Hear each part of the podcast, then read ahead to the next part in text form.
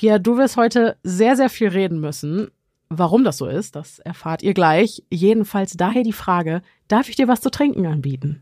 Queen of Überleitung. Äh, ja klar, gerne. Ich äh, bin gespannt. Einmal. Soll ich schon trinken? Ja, gönnen. Gönn. Was? Mhm. Beide probieren? Ja. Mhm. Schütt, schütt. Schütt, schütt. Bei mir ist es ja so, ich trinke eigentlich über den ganzen Tag verteilt entweder Kaffee oder Wasser, liebe aber auch Getränke mit Geschmack, aber ich sehe es nicht ein, mir halt irgendwie Unmengen an Zucker oder Zusatzstoffen nämlich reinzukippen und die sind mir meistens auch viel zu süß. Und meine Lösung für dieses Problem äh, möchte ich dir und euch heute gerne vorstellen. Und das habe ich gerade Mit diesen Getränken. mit diesen Getränken. Also, welches geschmeckt dir besser? äh, das linke, das ist etwas dunkler. Mhm. Äh, ähm, ich, es ist was Fruchtiges. mhm. Es ist was Eisteeiges. Mhm. Ich verrate dir, was es Ja, ist. was ist es denn? Psst. Kurze Werbung. Das, was ich dir da gerade eingeflößt habe, ist Holy Eistee in der Geschmacksrichtung Peach Nectarine Black Tea. Holy ist ein junges Unternehmen, das es sich zur Aufgabe gemacht hat, eine Alternative zu ungesunden Softdrinks zu entwickeln und das frei nach dem Motto bester Geschmack mit gutem Gewissen und das ganz ohne Bullshit, eben wie Zucker oder künstliche Aromen. Und man hat die Wahl zwischen Holy Energy Drinks ohne Taurin, dafür aber mit fruchtigem Geschmack und weiteren funktionalen Inhaltsstoffen, Holy Hydration, sogenannte ISO-Drinks für die Sportmäuse und die Holy Ice Teas, meine Lieblinge, die ich Pia hier gerade eben gezeigt habe, weil wenn ich was mit Geschmack zu trinken crave, dann ist es Eistee und die Holy Alternativen sind zuckerfrei und kalorienarm. Sorten gibt's noch und nöcher. Meine und offensichtlich auch Pias Empfehlungen sind die Sorten Peach Nectarine and Black Tea oder aber Raspberry Vanilla.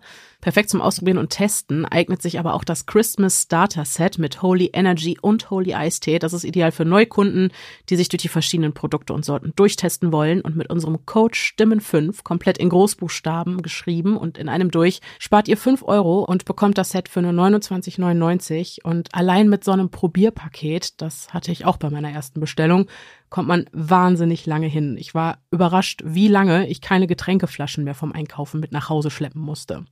Wenn ihr bis zum 21.12. 13 Uhr bestellt, kommen die Pakete auch noch rechtzeitig zu Weihnachten bei euch an und gültig ist die Aktion bis zum 24.12. 16 Uhr.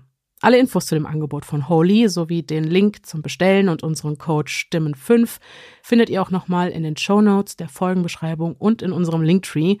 Und wir bedanken uns bei Holy für die Erfrischung und euch wünschen wir viel Spaß beim Hören. Werbung Ende. Das ist der. Das, Das, wie ist Eistee. Ja. Das ist wie Eistee. Lecker. Der ist lecker. Ja, Der ist wirklich lecker. ja. Mhm. Und sie geht mit dem Glas davon. Du musst jetzt eine Folge machen. Ja. Warnung. Diese Folge enthält detaillierte Gewaltbeschreibungen und befasst sich mit dem Thema Suizid. Sollten dich Inhalte dieser Art triggern, würden wir dich bitten, diese Folge zu überspringen. Hilfsangebote findest du in den Shownotes und der Folgenbeschreibung.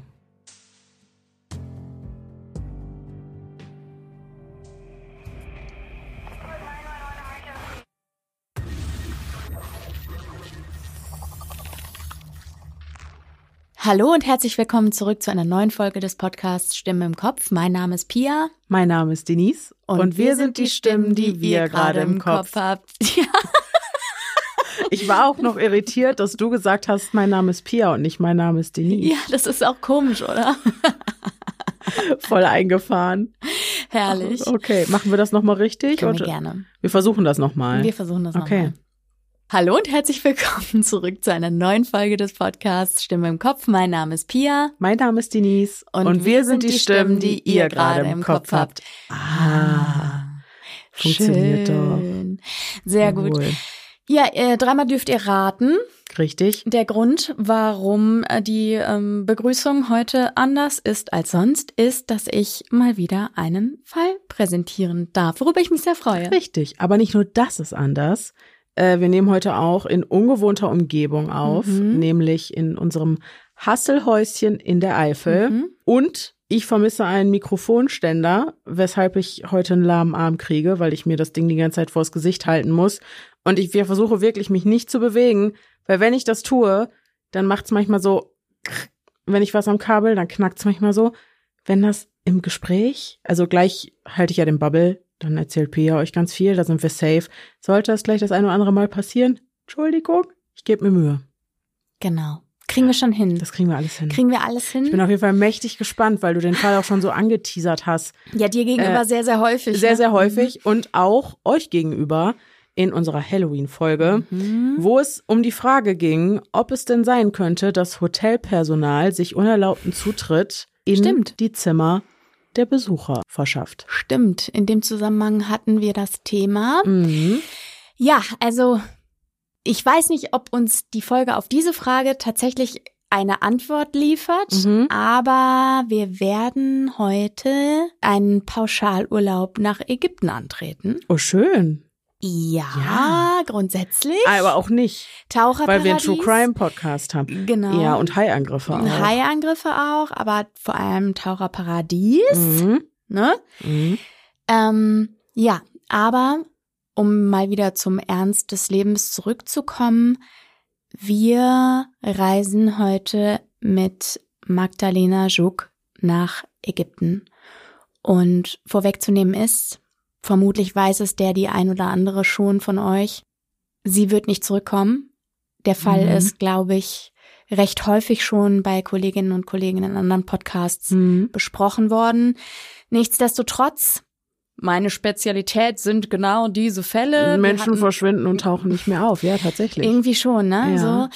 Und ich möchte deswegen, der Fall liegt mir irgendwie am Herzen. Ich bin da irgendwann mal drüber Du hast gestolpert. schon vor Ewigkeiten das erste Mal gesagt, dass du den Fall unbedingt irgendwann mal machen willst. Deswegen hatte ich auch immer die Finger davon gelassen. Ich wusste, dass es ein sehr bekannter Cold Case ist, der die True Crime Szene bewegt und der wurde auch mehrere Male angefragt. Ach, aber, ist das so? Ja, Ja, aber ich habe halt deswegen äh, ganz bewusst, weil ich eben wusste, dass Pia den irgendwann noch mal machen wird, Mhm. nichts dazu gelesen, nichts dazu konsumiert. Also ich bin jetzt gespannt wie ein Flitzebogen und freue mich nach der Folge endlich mitreden zu können. Ja, also das ist war smart von dir auf jeden Fall. Mhm. Insbesondere habe ich dir, das mal so weit zum Konzept für heute, auch eine kleine Fallakte angelegt. Und äh, da werden wir uns gleich einmal so hindurchhangeln. Das Mhm. heißt, wir werden auch so ein Mischkonzept haben heute Mhm. von Leseteil, Gespräch. Wir gucken uns äh, Material an. Okay. Das Material werdet ihr zur Verfügung gestellt bekommen. Ich denke, da werden wir wieder ein Google-Dokument oder eine Ja. PDF oder irgendwie sowas. Irgendwas, w- vermutlich äh, guckt man die Folgenbeschreibung. Genau, werdet ihr dort. Ich werde immer finden. gefragt, wo ist die Folgenbeschreibung? Ihr müsst im Wesentlichen in dem Player, in dem ihr diese Folge hört, egal welche App das ist, klickt einfach auf die Folge und da steht immer ein bisschen Text. Genau. Und wenn ihr da irgendwie auf mehr oder auf Weiterlesen drückt, dann kommt ihr dahin. Genau. So. Ja. So wird's gemacht. Also, guckt in die Folgenbeschreibung. Dort ist das Material. Ich werde immer ankündigen im Laufe des Falles, wo wir uns gerade befinden, welches Material wir uns anschauen und werde mit Denise auch über das Material sprechen und möchte dich auch bitten, dann quasi zu erzählen, was du siehst, damit auch die Okay. Leute, die im Auto, beim Mhm, Putzen, mhm, sonst was, mhm. ohne Zugang zum Beweismaterial in Anführungsstrichen unterwegs sind, das dann verfolgen können. Will do. So machen wir das. Machen wir. Jetzt So. lass uns anfangen. Wir fangen an. Wir starten sofort. Es ist der 30.04.2017, 2 Uhr morgens. Magda schlägt die Augen auf. Sie versucht sich zu orientieren und findet sich in einem Bett wieder, das nicht ihres ist. Die junge Frau gerät in Panik. Da waren diese Leute hinter ihr her, ganz sicher.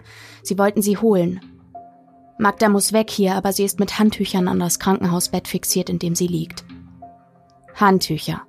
Etwas anderes hatten sie hier nicht. Sie muss irgendwie raus aus dem Krankenhaus.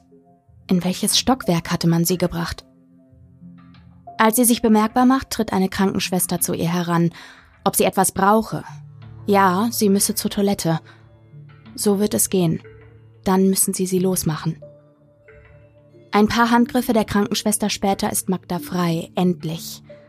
Es dauert nur einen Wimpernschlag und Magda schüttelt die Schwester ab, rennt los und springt durch das Fenster ihrer Freiheit entgegen.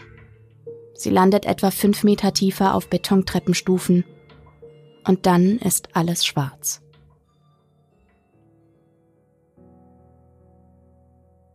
Fünf Tage zuvor, 25. April 2017. Magdalena Żuk wohnt im polnischen Breslau. Seit 2012 ist die ambitionierte 27-jährige Inhaberin ihres eigenen Beauty-Salons. Sie treibt häufig Sport, achtet auf ihr Äußeres und ihre Ernährung und ist äußerst lebenslustig. Seit einigen Monaten ist ihr Glück mit Freund Markus perfekt. Sie wollen sogar im Herbst heiraten und Magda möchte ihn heute anlässlich seines sich nähernden Geburtstages überraschen. Und dafür hat sie sich etwas ganz Besonderes überlegt. Sie möchte mit Markus für eine Woche ins ägyptische Badeparadies Masa Alam fliegen, sich die Sonne auf den flachen Bauch scheinen lassen und die Zweisamkeit fernab des Alltags genießen. Die Erholung Deluxe soll im Vier-Sterne-Hotel The Three Corners Equinox stattfinden. Als sie Markus jedoch einige Stunden vor Abreise mit den Tickets für die geplante Pauschalreise überrascht, hat dieser die denkbar schlechteste Nachricht. Die Gültigkeit seines Reisepasses reicht für die Einreise nach Ägypten nicht mehr aus. Was tun? Ersatz für Markus muss her. Magdalena fragt im Freundeskreis und ihrer Familie nach, wer Lust und Zeit hätte, sie spontan in den Strandurlaub zu begleiten. Leider stehen die sämtlich vor demselben Problem wie Markus. Sie haben sogar überhaupt keine Reisepässe, weil sie noch nie zuvor in Länder verreist sind, für die einer nötig gewesen wäre, oder die vorhandenen Pässe sind nicht mehr ausreichend gültig. Magda und Markus werden langsam nervös und beschließen letztlich, die Reise bei Facebook zum Verkauf anzubieten, um vom Erlös, auch wenn sie sie sicher nicht zum Originalreisepreis verkauft bekommen würden, ein anderes Mal gemeinsam wegzufahren. Wir verkaufen einen Urlaub in Ägypten. Der Flug geht heute Abend um 20.20 Uhr von Katowice aus. Das Hotel in Ägypten hat vier Sterne und ist all in. Der Wert der Reise beträgt 4000 Slotti. Ich würde sie für die Hälfte verkaufen. Doch genau wie in Deutschland ist es auch in Polen so, dass man einem Reiseveranstalter bis spätestens eine Woche vor Abflug Bescheid geben muss, falls man nicht selbst, sondern ein Ersatzreisender die geplante Pauschalreise antritt. Dann sollte gewährleistet sein, dass der Personenwechsel, wenn auch mit Extragebühren, die mitunter gar nicht mal so niedrig sein können, rechtzeitig gelingt. Da das Prozedere jedoch einige Stunden vor Abflug stattfinden soll, findet sich wenig überraschend niemand, der sich so spontan auf die Kulanz des Reiseveranstalters verlässt, von der der Personenwechsel bei dieser Kurzfristigkeit abhängen würde, geschweige denn Urlaub hätte. Es bleiben also zwei Möglichkeiten. Die Reise verfällt oder Magda tritt den Urlaub allein an. Letzteres soll es sein, beschließt das junge Paar gemeinsam. Und so bringt Markus seine Freundin am Abend des 25.04.2017 nach Katowice zum Flughafen, wo Magdalena sich unter Tränen von ihrem Freund verabschiedet. In einer Woche sehen wir uns wieder. Bis in einer Woche melde dich, wenn du angekommen bist. Magdalenas Flug geht um 20.20 Uhr von Katowice nach Hurghada. Als sie dort ankommt, muss sie noch eine nicht unwesentliche Strecke mit dem Bus zurücklegen. Ihr Ziel, Masa Alam, liegt etwa 280 Kilometer südlich vom bei Touristen gleichermaßen beliebten Urlaubsort Hurghada. Nach der Landung meldet sie sich bei Markus. Er müsse sich keine Sorgen machen, sie sei sicher gelandet. Sie melde sich wieder, wenn sie im Hotel eingecheckt habe. Um 3 Uhr morgens am 26.04.2017 erreicht Markus ein Anruf seiner Freundin. Sie habe nun im Hotel eingecheckt, allerdings höre sie Stimmen in ihrem Zimmer und fühle sich beobachtet. Magda klingt wirklich alarmiert und so ist es jetzt auch Markus, der seine Freundin so nicht kennt. Die erste Nacht vergeht und Magdas Verhalten wird zunehmend merkwürdiger. Sie schickt Freunden und Familie keine Fotos, lediglich ab und an Nachrichten, in denen sie spricht, als seien die Adressaten mit ihr gemeinsam im Urlaub. Wo seid ihr? Ich warte im Hotelzimmer auf euch. Holt ihr mich ab? Als Magda endlich anruft, klingt sie merkwürdig. Sie murmelt regelrecht vor sich hin und sagt, dass sie glaube, jemand habe ihr etwas ins Getränk gemischt. Ab dem 26.04., dem Tag nach ihrer Anreise, gehen die ersten Beschwerden und besorgten Berichte anderer Hotelgäste beim Personal des Hotels ein. Magdalena laufe unkoordiniert auf dem Hotelgelände herum, reiße sich von Zeit zu Zeit die Bluse herunter, schreie andere Gäste an und beschwere sich lautstark, dass ihr Freund hätte bei ihr sein sollen. In der einen Sekunde sei sie völlig aufgelöst und teils aggressiv, in der nächsten versuche sie ein Come-Together mit anderen polnischen Gästen im Hotel zu organisieren. Auch sehen andere Gäste sie laut in ihr Telefon schreiend in der Lobby stehen. Währenddessen macht sie ausladende, irgendwie entrückt wirkende Armbewegungen – eine ebenfalls polnische Mitreisende spricht Magda während einer ihrer Schimpftiraden an, versucht sie zu beruhigen und bietet ihr Hilfe an. Daraufhin starrt Magda sie bloß an, irgendwie durch sie hindurch, und fragt die Frau, ob sie an ein Leben nach dem Tod glaube. Dann lässt sie sie einfach stehen. Magdas Familie kann sie inzwischen kaum noch erreichen. Sie geht nur noch selten ans Telefon und am Morgen des 27.04.2017 findet das Personal des Hotels Magda in ihren Bademantel gehüllt auf ihrer Zimmertürschwelle. Sie ist kaum ansprechbar, hat sich in Embryohaltung zusammengekrümmt. Das Personal filmt die Situation und übermittelt das Video an Magdas Familie in Polen. So. Jetzt machen wir eine kurze Pause. Ich möchte dir gerne dieses Video zeigen, damit du einen Eindruck bekommen kannst ähm, von dem, was sich da abgespielt hat und dann kannst du vielleicht einmal beschreiben, was du siehst. Jawohl. Also, ich öffne meine Akte. Gerne. Okay, wir sehen im Wesentlichen exakt das, was du gerade beschrieben hast. Eine junge Frau in ihren Bademantel gehüllt, wirklich in sich zusammengekauert, in Embryonalhaltung, auf der Seite liegend, auf der Türschwelle mhm. ihres Hotelzimmers.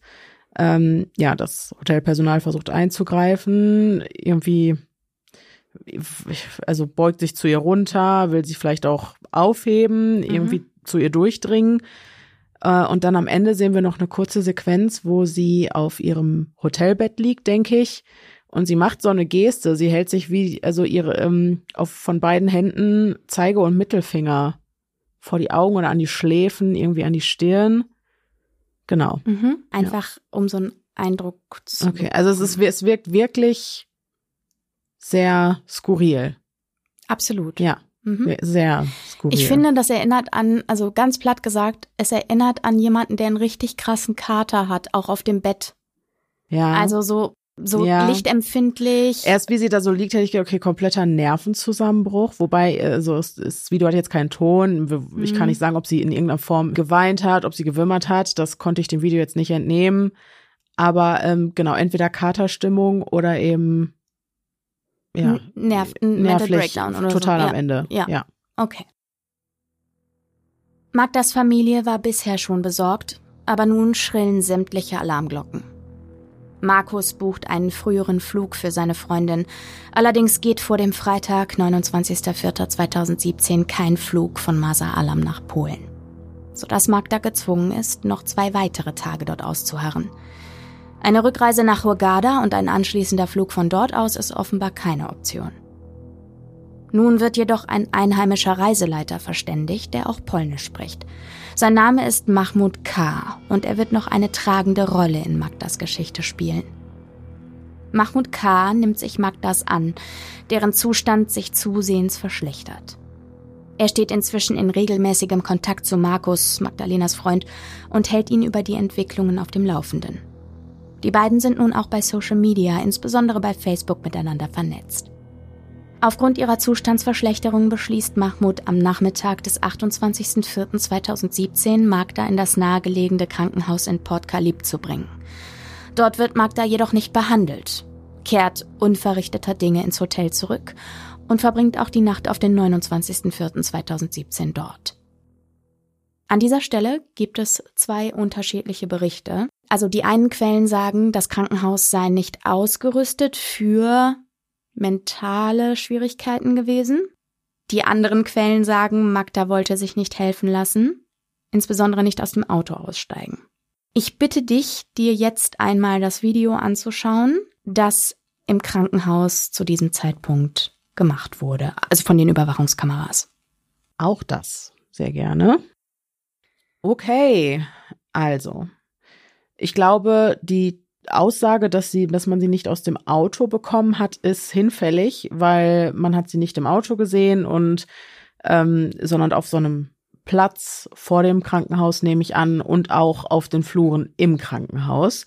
Was hat sie für einen Eindruck auf dich gemacht? Ähm, verträumt, anteilnahmslos, aber sie hat sich nicht gewehrt oder so. Nicht unentspannt. nein, also die ist da bereitwillig mitgegangen, aber schon ein bisschen anteilnahmslos, würde mhm. ich. So ein mhm. bisschen dreamy. Also mhm. vielleicht nicht ganz da, aber ist da so rumgelaufen. Sie wirkte fast kindlich unbeschwerend von ihrer Gestik her. Mhm.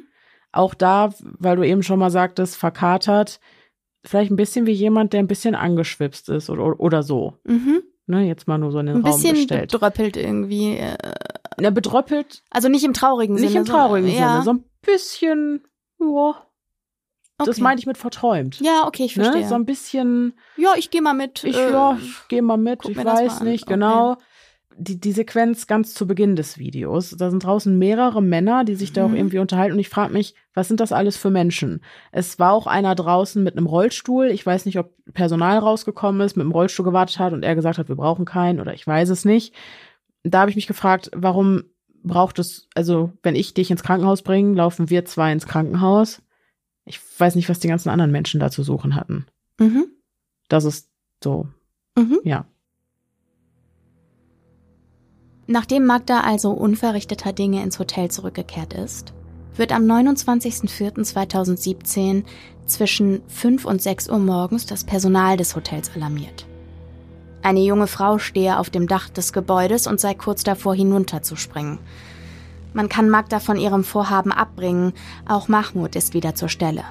Dieser ist es auch, der Magda dabei unterstützt, am selben Tag um 14 Uhr aus dem Hotel auszuchecken und der sie anschließend zum Flughafen von Masa Alam bringt, um den von Markus organisierten Flug zu nehmen. Doch auch dort verhält Magdalena sich so auffällig, dass die für den Flug Verantwortlichen entscheiden, dass Magdalena nicht mitfliegen darf. Hier scheiden sich jedoch die Geister, wie das wirklich vonstatten gegangen sein soll und wer genau Magda vom Flug ausgeschlossen hat. Es gibt kein Videomaterial über diese Geschehnisse.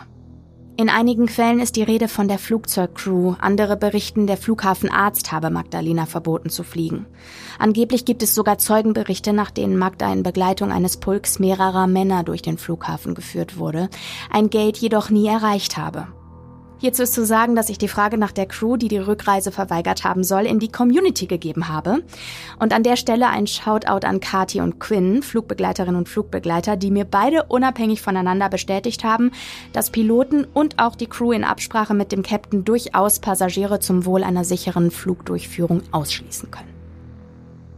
Mahmoud nimmt sie jedenfalls wieder in Empfang und bringt sie zum Hotel zurück.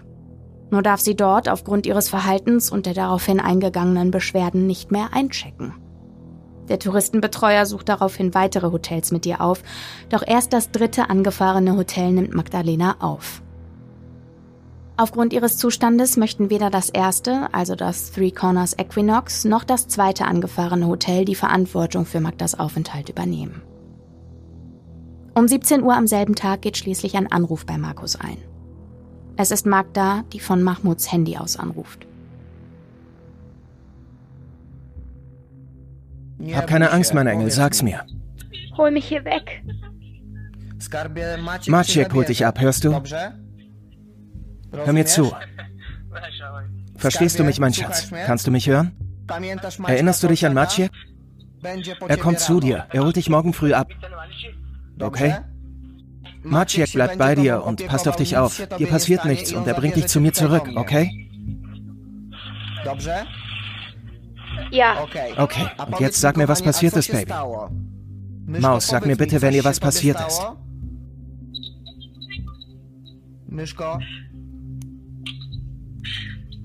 sie sind hier. Sie haben verschiedene Tricks hier.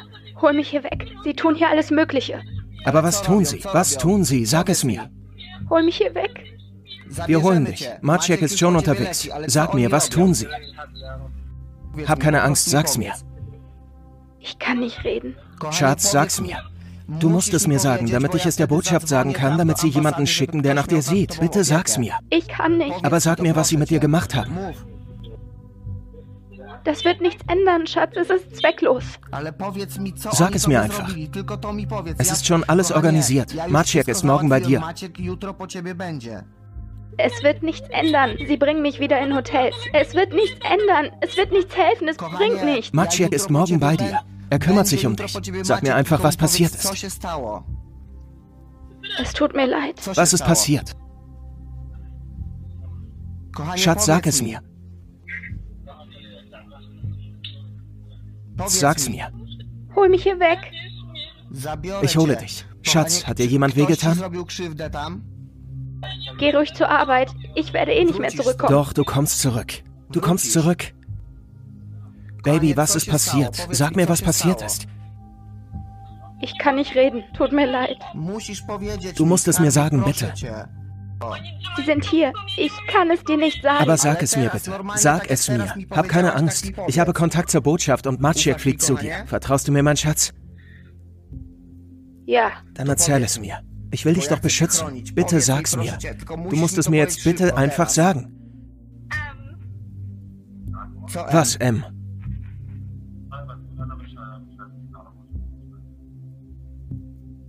Was, M?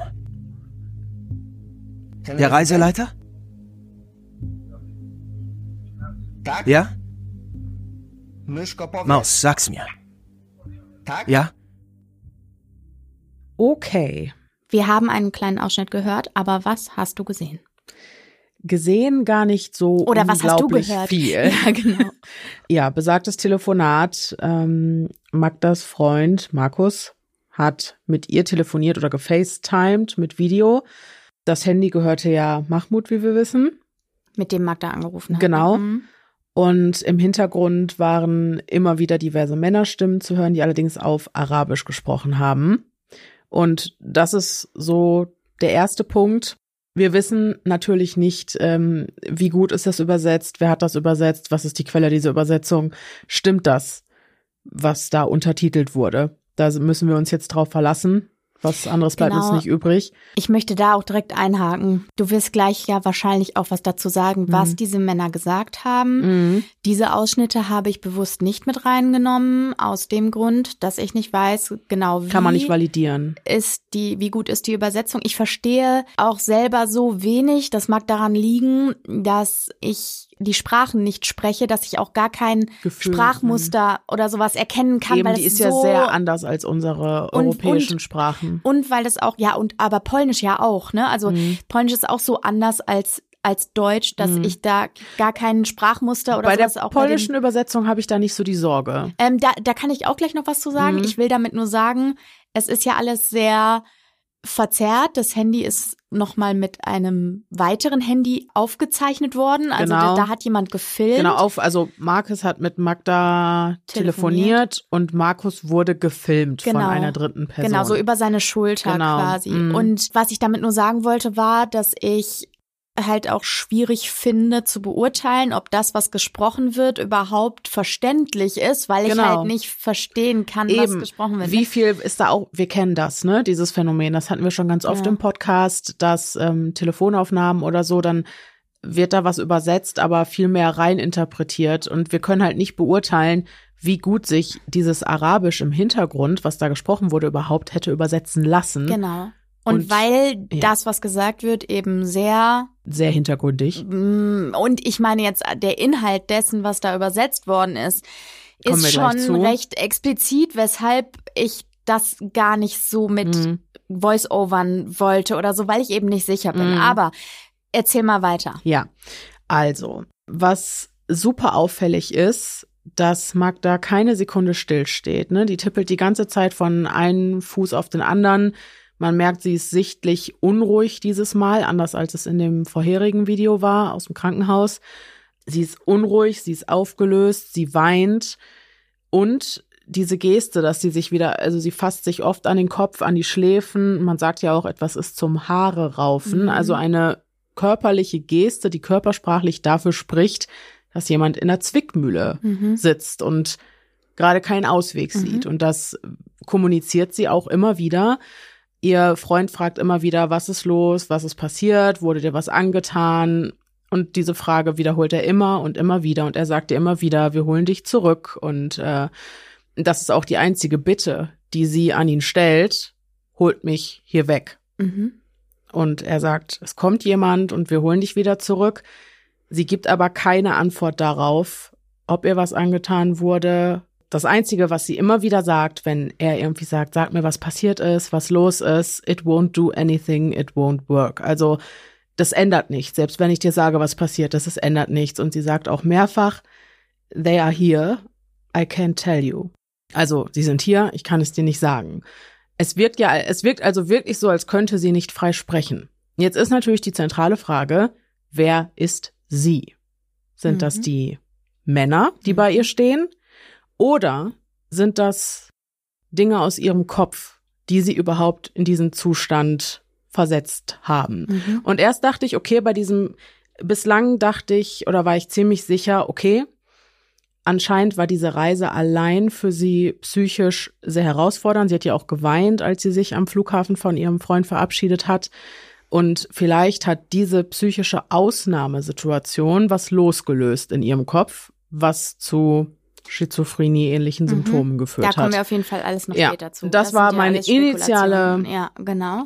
Idee Mhm. und dann hat bei mir im Laufe des Videos so ein leichtes Umdenken stattgefunden.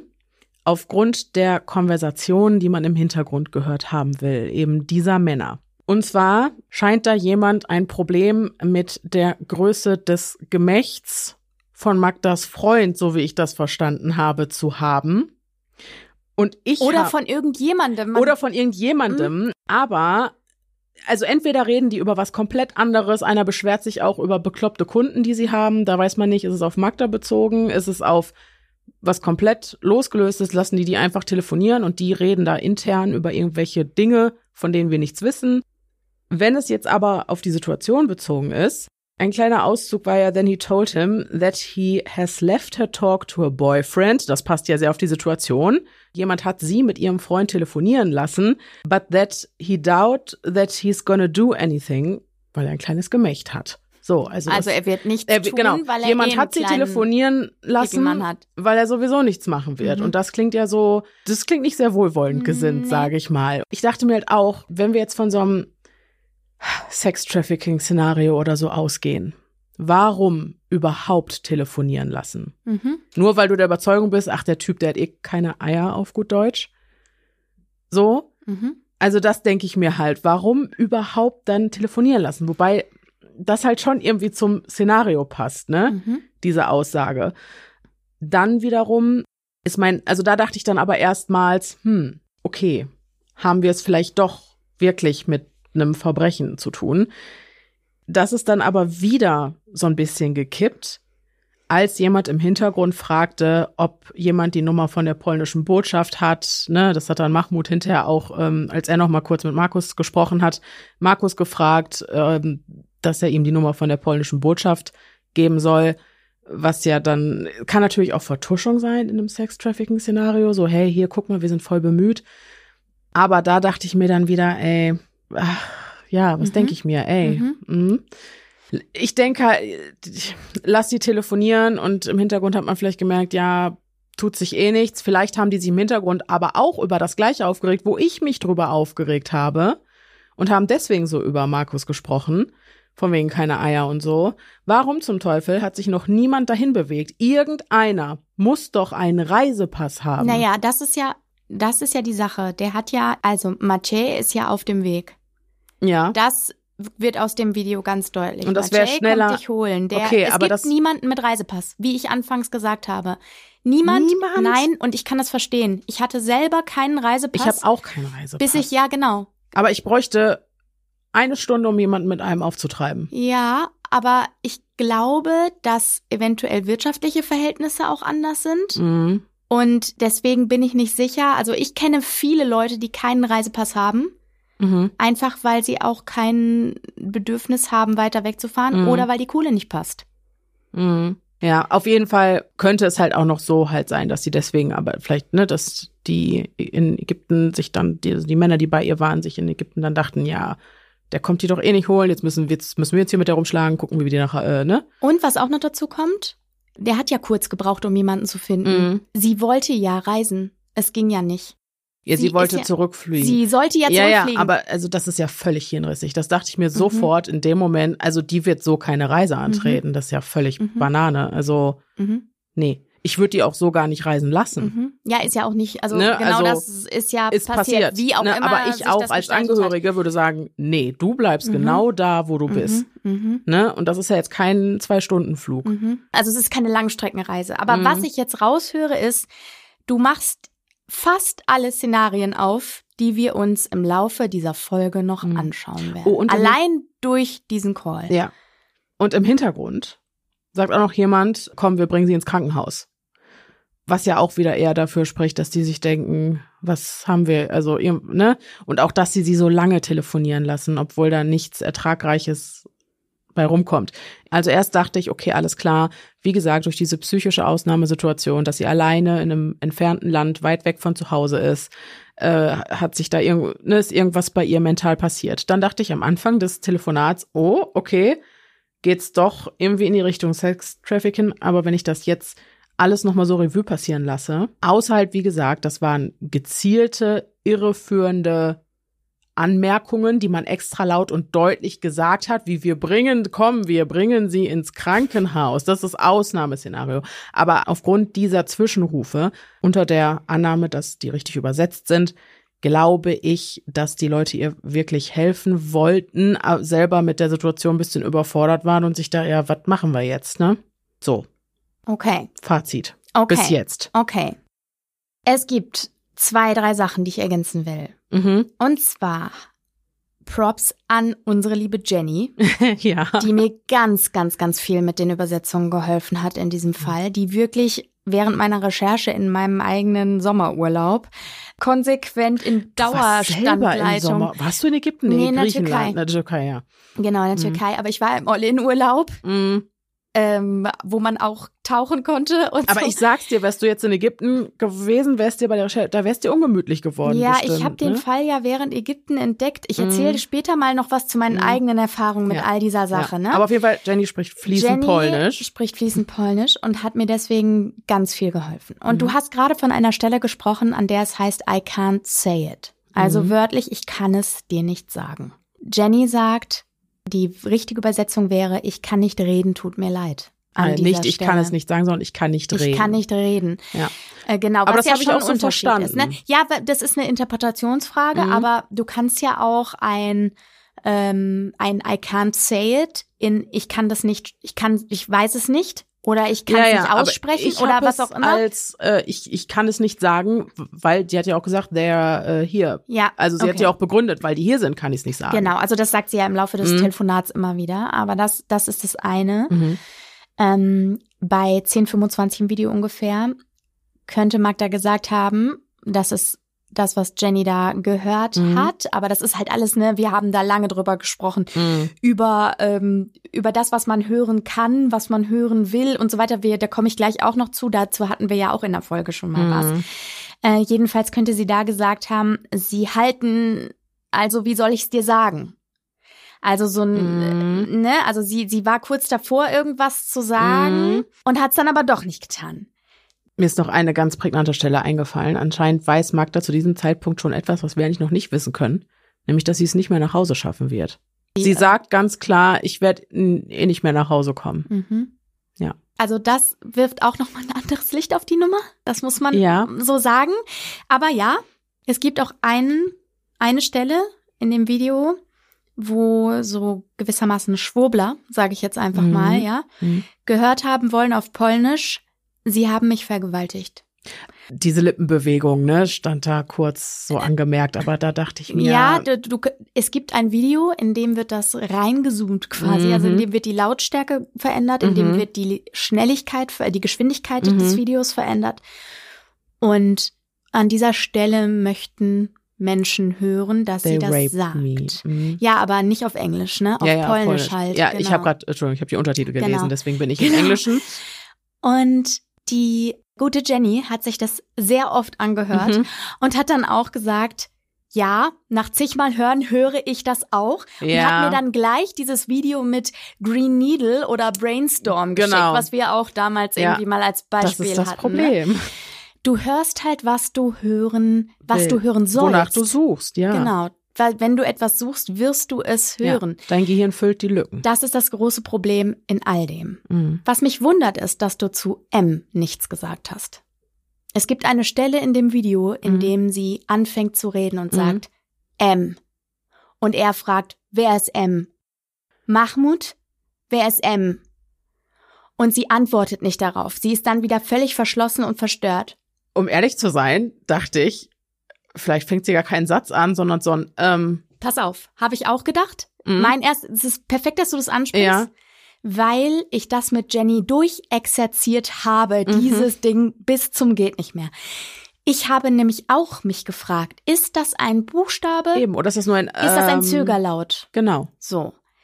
Dann haben wir erstmal, dann hat Jenny nochmal mit ihren Verwandten Rücksprache gehalten, Mhm. wie man auf Polnisch buchstabiert, weil sie sagte, man macht die Sachen instinktiv immer und wenn man etwas explizit gefragt wird, dann steht man auf einmal da und sagt, Ja, wie ähm, geht das Ja, denn? so, aber ich muss mich nur mal rückversichern irgendwie. Ja, ne? ja, ja, klar. Und dann hat sie das gemacht und wir sind zu dem Entschluss gekommen, oder vielmehr Jenny mit mir gemeinsam, Mhm.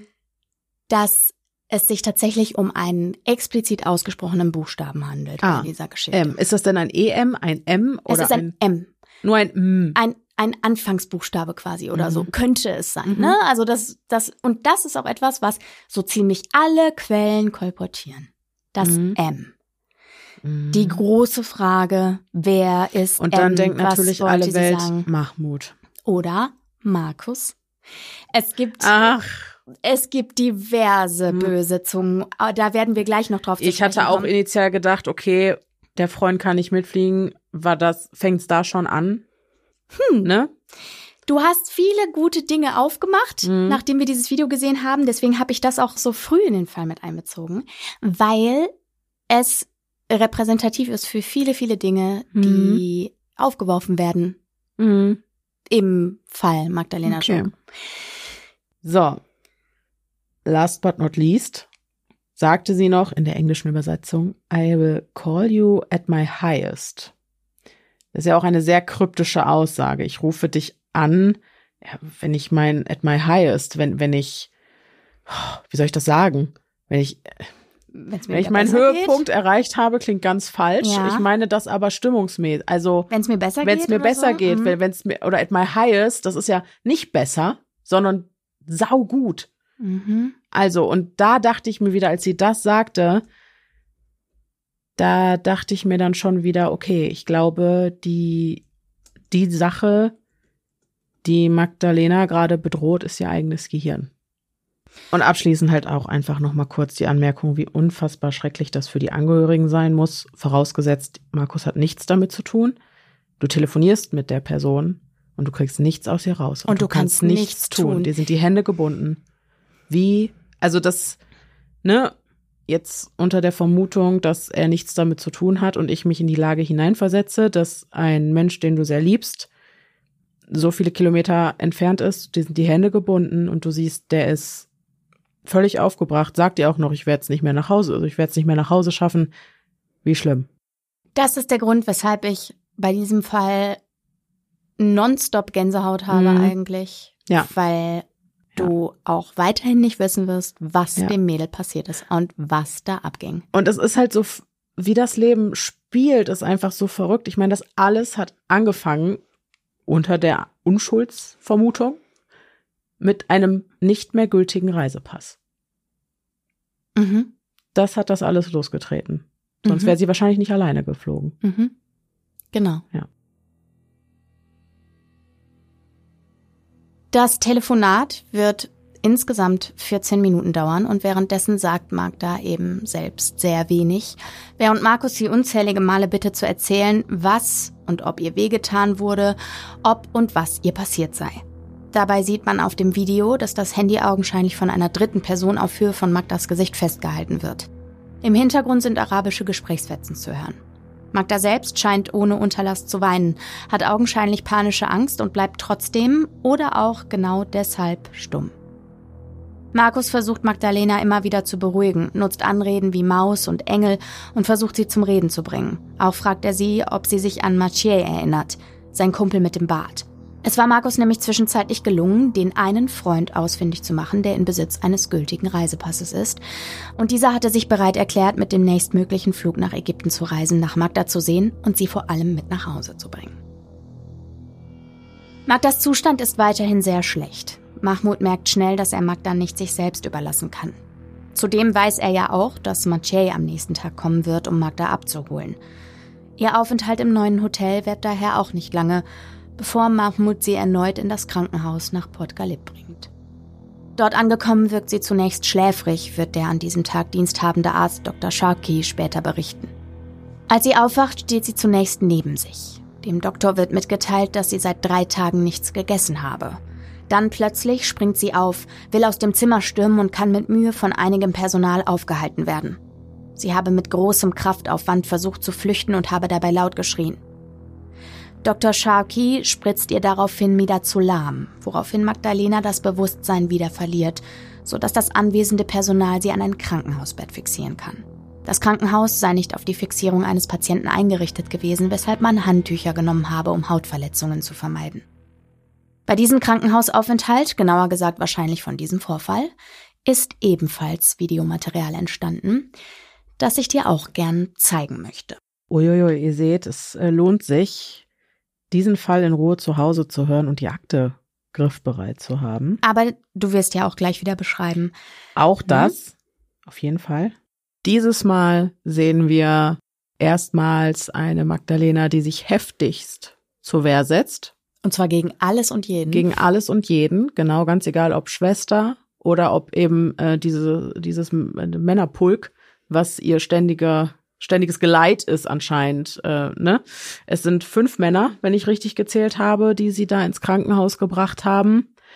Und ähm, ja, sie setzt sich heftig zur Wehr, reißt an Rollläden, schreit, glaube ich, also ist natürlich ohne Ton dieses Überwachungsmaterial, aber ne, ich glaube zu sehen, dass sie um sich schreit, um sich schlägt und äh, dass wirklich vier ausgewachsene Männer Mühe haben, diese Frau irgendwie in die Kranken- und Behandlungszimmer oder über die Flure zu tragen.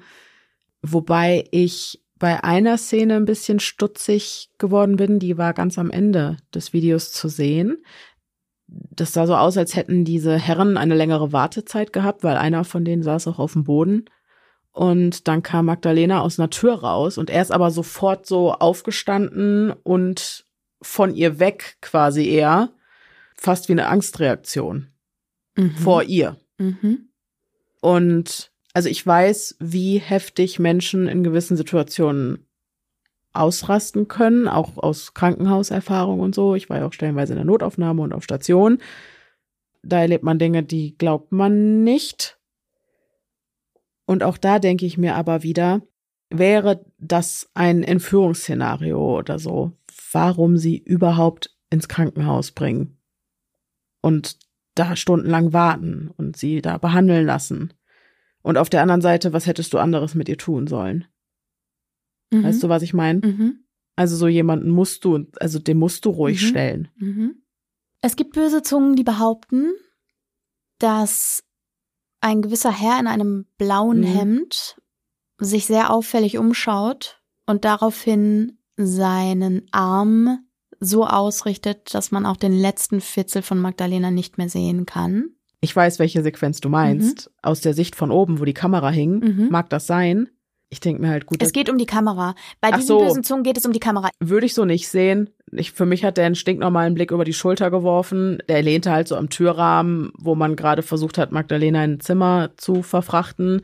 Eine Schwester war auch anwesend. Er hat einen Blick über die Schulter geworfen, ja, aber kann ja auch jemand anders langgelaufen sein. Es gibt ja auch noch andere Patienten oder so. Oder auch so guckt man sich ja einfach mal um. Und ja, danach hat er sich so mit dem Arm nach oben an den Türrahmen gelehnt, aber sein Blick hat ja auch die Überwachungskamera überhaupt nicht getroffen. Mhm.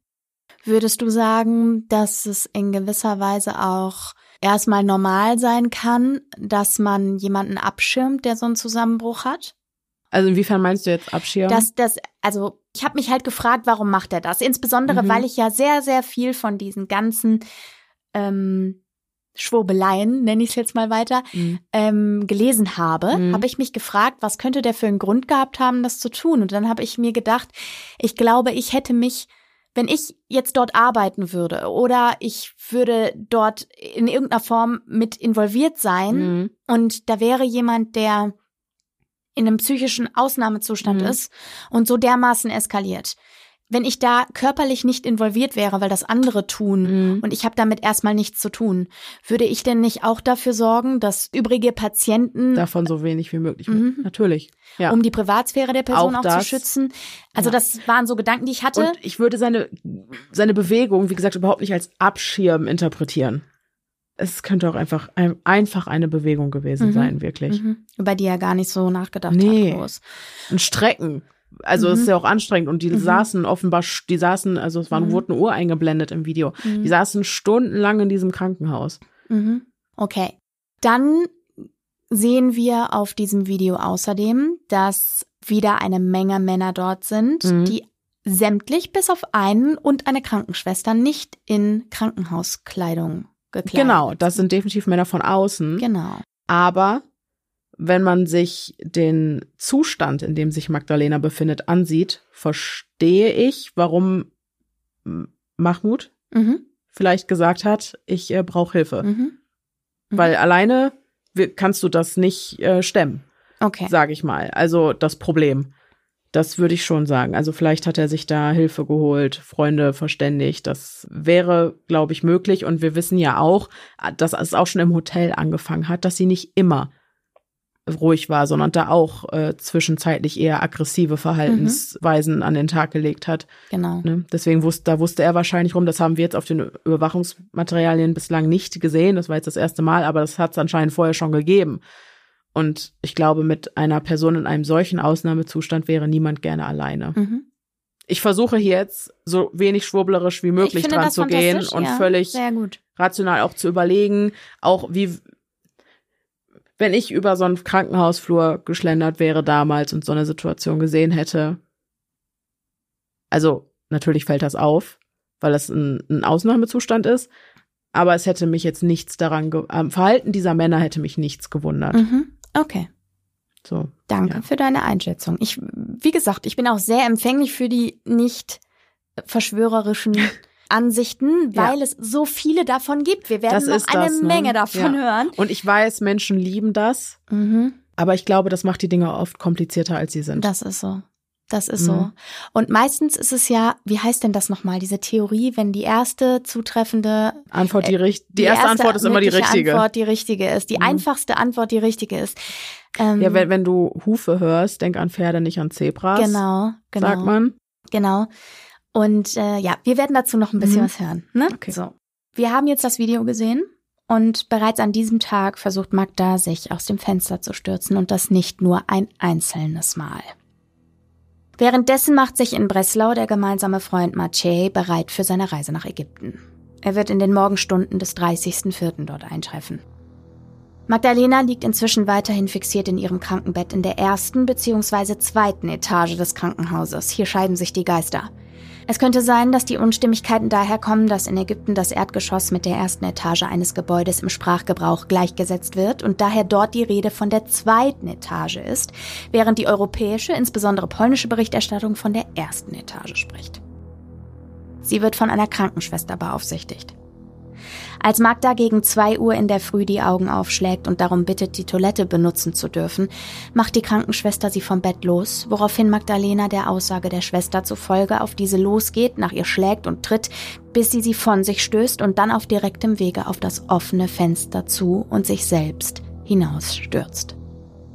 Sie landet auf den Betontreppenstufen bei einer Fallhöhe von in jedem Fall weniger als zehn Metern. Die Diagnose? Eine Schädelverletzung, gebrochene Rippen, eine kollabierte Lunge sowie eine Nierenverletzung und ein gebrochenes Bein. Es wird eine Thoraxdrainage zur Behandlung der Lunge durchgeführt. Über alle Verletzungen und auch über die gelegte Drainage gibt es Röntgen- bzw. CT-Bilder, die öffentlich gemacht wurden. Sämtliche Verletzungen befinden sich auf der linken Körperseite und sind so schwer, dass Magdalena daraufhin auf die Intensivstation verlegt wird. Dort wird sie ein paar Stunden beobachtet, bevor die ärztliche Leitung des Krankenhauses beschließt, sie in das größere Red Sea Hospital nach Hurghada zu verlegen. Magdalena kehrt also per Krankentransport zurück dahin, wo vor inzwischen fünf Tagen alles begonnen hatte. Ins mehr als 280 Kilometer von Masa Alam entfernte Hurghada. Dort wird sie in ein Koma versetzt, in dem sie sich auch noch befindet, als Maciej endlich dort eintrifft. Nachdem er die schwer verletzte Magdalena kurz besuchen durfte, verstirbt diese in den frühen Abendstunden des 30.04.2017 infolge des Sturzes in Masa Alam an ihren Verletzungen, sodass Maciej der wartenden Familie zu Hause und Markus, die gerade dabei sind, einen Krankenrücktransport für Magdalena zu organisieren, nur noch vom Tod Magdas berichten kann. Die Todesursache ist eine Lungenembolie. Die letzte offizielle Amtshandlung Mahmuds im Fall Magdalena besteht darin, die polnischen Gäste des Hotels in Masa Alam von ihrem Versterben zu informieren. Diese berichten, er habe aufrichtig betroffen gewirkt. Danach soll er von seinem Arbeitgeber, der Staatsanwaltschaft und der Polizei, die ihn befragen, aber nie irgendeines Verbrechens bezichtigen wird, zu Stillschweigen bezüglich der Geschehnisse verpflichtet worden sein und verschwindet ab diesem Zeitpunkt von der Bildfläche. Für Interviews steht er bis heute nicht mehr zur Verfügung. Sein Facebook-Profil wurde gelöscht. Die Autopsie Magdalenas findet viele Tage später, am 10.05.2017 in Ägypten, im Beisein eines polnischen Gerichtsmediziners und eines polnischen Behördenangehörigen statt. Die polnischen Entsandten dürfen dabei nicht selbst Proben nehmen oder tätig werden. Sie wohnen lediglich der Prozedur bei. Dabei wird angeblich festgestellt, dass sich Rückstände der Substanz Katinon im Blut der jungen Frau befinden. Katinon selbst wirkt amphetamинähnlich, jedoch eher leicht berauschend, vergleichbar mit dem Rausch nach dem Konsum eines Bierchens. Übermäßiger Konsum kann allerdings zu Hyperaktivität, Verwirrtheit und Störungen des Blutkreislaufs führen. Katinon ist auch Bestandteil der Droge Flacker, die in den Medien gerne auch als Zombie- oder Horrordroge bezeichnet wird. Entsprechende Videos sind ganz einfach googelbar und getreu unserem Motto, es darf sich hier jeder so weit traumatisieren, wie er oder sie es möchte, werde ich kein solches Video verlinken. Flacker gerät in vielen Quellen in den Fokus der Spekulationen, denn der Konsum der Droge würde viele der Verhaltensweisen Magdalenas erklären. Insbesondere auch das wahnhafte Verhalten, die Ängste, ihre Körpersprache, die in mehreren Aufnahmen von panischer Furcht und Todesangst erzählt. Zur Behandlung einer Überdosierung kann der auftretenden krampfhaften Unruhe beispielsweise mit Benzodiazepinen entgegengewirkt werden, zu deren Gruppe auch das Magdalena gespritzte Mittel Midazolam gehört. Magdas Leichnam wird nach der Obduktion nach Polen überstellt und zwei Wochen später beerdigt. Neben der Obduktion werden in der Folgezeit noch an die 200 Zeugen befragt. Die Familie selbst reist nach Ägypten in der Hoffnung auf Aufklärung und Privatdetekteien schalten sich ein. Und dennoch, der Fall wirft bis zuletzt unendlich viele Fragen auf. Was mir nämlich insgesamt an diesem Fall ganz sauer aufgestoßen ist, ist die Tatsache, dass sämtliche Berichterstattung scheinbar ein Verbrechen vermuten will. Und zwar in all seiner ausgeschmückten Scheußlichkeit.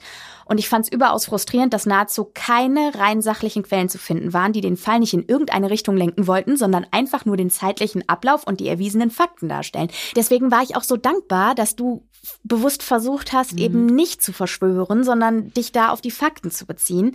Und ich habe nämlich versucht, das ist auch jetzt der Ablauf der Geschehnisse, ist jetzt quasi zu Ende. Wir mhm. werden uns gleich die Theorien angucken.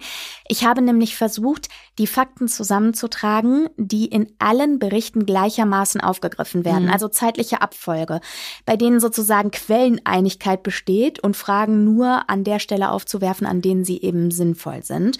Und dennoch, oder gerade deshalb, habe ich eben noch einige wilde Spekulationen, die wir auf okay. keinen Fall unter den Tisch fallen lassen können, für die ich aber eben keine Klar. handfesten Beweise oder Primärquellen ja. habe. Ich finde so. das gut, dass du das ne? nochmal extra kennzeichnest jetzt, weil ähm, das kommt mir sehr bekannt vor, als Jenny und ich den Fall Chris Kremers und Desan Frohn zusammen recherchiert haben, weil da war es ganz genauso. Mhm.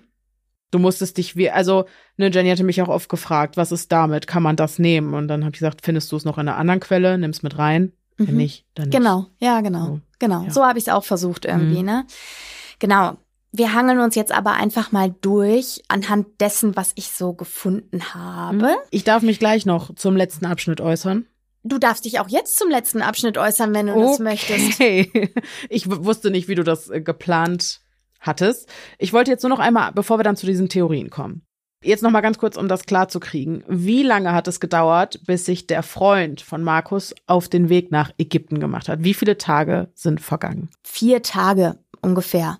Okay. Warte mal, die ist angekommen am 25. nachts. Mhm. Also rechnen ja, wir den 26., 27., 28. und am 29. hat er sich auf den Weg gemacht und ist morgens um mhm. morgens angekommen. Das heißt, du musst ja auch gucken, ich weiß nicht, wie die Flüge gehen. Mhm. Ne? Du musst ja gucken, wann ist der nächstmögliche Klar. Flug. Da scheint es ja offenbar auch bei Magda selbst ein Problem gegeben zu haben, dass sie erst am 29. Ja, Rückflugversuch antreten das, konnte. Da scheint es nicht so viele Flüge gegeben zu haben. Dann habe ich mich noch gefragt, wenn es der einzige Ausweg wäre, würde man bei klarem Verstand mit Anlauf aus einem Fenster, was so hoch gelegen ist, springen? Auf einen asphaltierten Boden? Also vor allem nicht einfach mit einem Hechtsprung raus, ne? Das ist Dann hangelst du Frage. dich doch da dran und lässt los Mhm. und hoffst noch, dass du irgendwie auf beiden Mhm. Beinen landest. Noch so ein Punkt. Auch, dass sie natürlich danach äh, an ihren Verletzungen verstorben ist, ist sehr, sehr tragisch, stützt aber natürlich meine Anfangstheorie. Ne? Also ich dachte, okay, kommt da jetzt noch irgendein Twist und sie verstirbt auf ganz, ganz sonderbare Art und Weise oder verschwindet einfach nur. Ne? Aber Mhm. das stützt natürlich meine, sag ich mal, unaufgeregte Theorie, die sehr tragisch ist Mhm. keine Frage. Und ja, in dem Sinne war halt vielleicht auch ihr, also ich komme nicht mehr zurück. Das sehe ich so ein bisschen als ihre eigene selbsterfüllende Prophezeiung, ne? Würde ich gern erstmal einfach so stehen Ja. lassen. Das Schweigen von Mahmoud könnte ich auch daran begründet sehen, dass ein Land wie Ägypten extrem auf Tourismus angewiesen ist. Und weil Leute eben mit solchen Fällen genau so umgehen und natürlich immer direkt das schlimmste Verbrechen darin sehen, was dann wirklich was mit Sextrafficking oder so zu tun hat. Das wäre halt wahnsinnig schädlich für das Land, glaube ich, weil es eben ein so beliebtes Taucher- und Urlauberparadies ist. Das könnte man auch damit begründen. Dann noch kurz ein Wort zu der Autopsie. Katenon ist ein Amphetamin. Man hat ihm wieder zu lahm gegeben. Und was glaubst du denn, was man gibt, wenn man die, wenn man einer Wirkung eines Benzodiazepins äh, aufheben will? Ein Amphetamin. Richtig. Ja. Ne, also da hätte Aber es auch herkommen. ist kein, das ist kein klinisches. Das Das, ist kein nämlich- medizinisch. Ich habe das recherchiert. Okay, das, das ist kein so Medikament. Okay, also und es ist in Deutschland nicht für die medizinische Verwendung zugelassen. Wie es in Ägypten ist, wissen wir nicht genau. Genau. Andere Länder, andere Sitten. Trotzdem, ich wollte nur noch mal kurz hier in den Topf werfen, nur weil jemand halt Katinon im Blut hat, heißt das nicht, dass er Flacker genommen haben muss, zwangsläufig. Nee, genau. Das Ja, sehe ich auch so. genau. Ah, Absolut. und was mich noch äh, beschäftigt hat ähm, bei dieser Droge Flacker, ist es, kann es sein, dass halt eine einmalige Einnahme diese bleibenden Schäden, also diese Verhaltenswesensänderungen nach sich zieht. Das ist so wie so eine Art Psychose ist, auf der man hängen bleibt. Oder hätte man ihr das dann dafür immer wieder geben müssen? Ja, genau. Also ich denke schon. Du kannst ja auch auf Kokain oder auf MDMA Mhm. hängen bleiben, in Anführungsstrichen. Ne? Also Okay. Das also kann schon so eine passieren. Drogen, klassische drogeninduzierte das Psychose. könnte schon passiert sein. wäre ja. auch möglich Genau. bei genau. Flacker. Genau. Okay. Aber du weißt halt nicht, ob es das war. Ne? Also Nee. man weiß es nicht, aber das sind halt so die, es wurde dieser Wirkstoff gefunden, der darauf zurückzuführen ist. Ja. Ob das als Medikament genutzt wird, Kann man sagen, was viel, was wenig? kann man gar nicht Kann sagen, man gar nicht weil sagen, man okay. nicht diesen Autopsiebericht kennt. Dazu Ja, komme ich gleich Das noch. hat ja die ähm, Regierung, also ähm, Mhm. die Behörden haben das ja alles für sich behalten. Genau. Und die polnischen Fachleute durften ja auch keine Proben selber nehmen. genau. Was halt immer sehr schade ist. Und da fragt man sich natürlich immer so ein bisschen, warum. Und das gießt natürlich mächtig Öl ins Feuer für alle, die Genau. sagen, da ging was nicht mit rechten Dingen. also wir werden Versteh auch noch mehr Öl ins Feuer gießen. Ja, dann schütt, schütt. Genau. schön, schön. Okay. Wir beschäftigen uns jetzt als erstes mit der Nacht vom 27. auf den 28.04. Mhm. Also anderthalb Tage nachdem Magdalena angereist ist, sozusagen. Mhm. Und dazu möchte ich, dass du dir jetzt bitte mal das Satellitenbild in der. Okay. Und was ich glaube, was ich da sehe. Was siehst du? Ist das Meer? Ja? Also man, dieses rote Fähnchen, wo man sich aufhält, Genau. ist halt mitten im Meer. Mhm. Und das nicht unerheblich weit weg vom Strand. Mhm. Man sieht noch Land und Strand, ja. Aber also, boah, wie viel Meter werden das sein?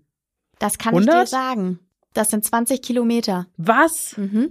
Also, weißt du, ich glaube, also klar, bei GPS gibt es kleine Abweichungen. Mhm. Aber 20 Kilometer?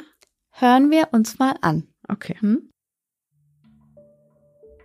Es handelt sich dabei angeblich um die Position von Magdalenas Handy in der Nacht vom 27. auf den 28.04.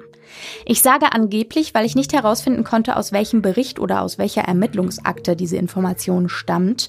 Ich habe sie allerdings in vielen verschiedenen Quellen so gefunden, weshalb ich sie nicht vorenthalten möchte. Die Position wurde vermeintlich anhand verschiedener Funkmasten, in die das Handy eingeloggt war, sowie durch die GPS-Auswertung ausgemacht und so bestimmt wie auf der Abbildung zu sehen. Das Handy muss angeschaltet gewesen sein. Die Frage ist, was hatte Magdalena etwa 20 Kilometer vor der Küste auf dem Meer zu suchen? Hat sie die Nacht auf einem Boot verbracht? Wurde sie dorthin gebracht? Ist sie freiwillig mitgegangen? Was hat sich auf dem Boot ereignet? Magda wird sich hierzu in ihren letzten Tagen nicht äußern, zumindest nicht, dass dergleichen bekannt geworden wäre.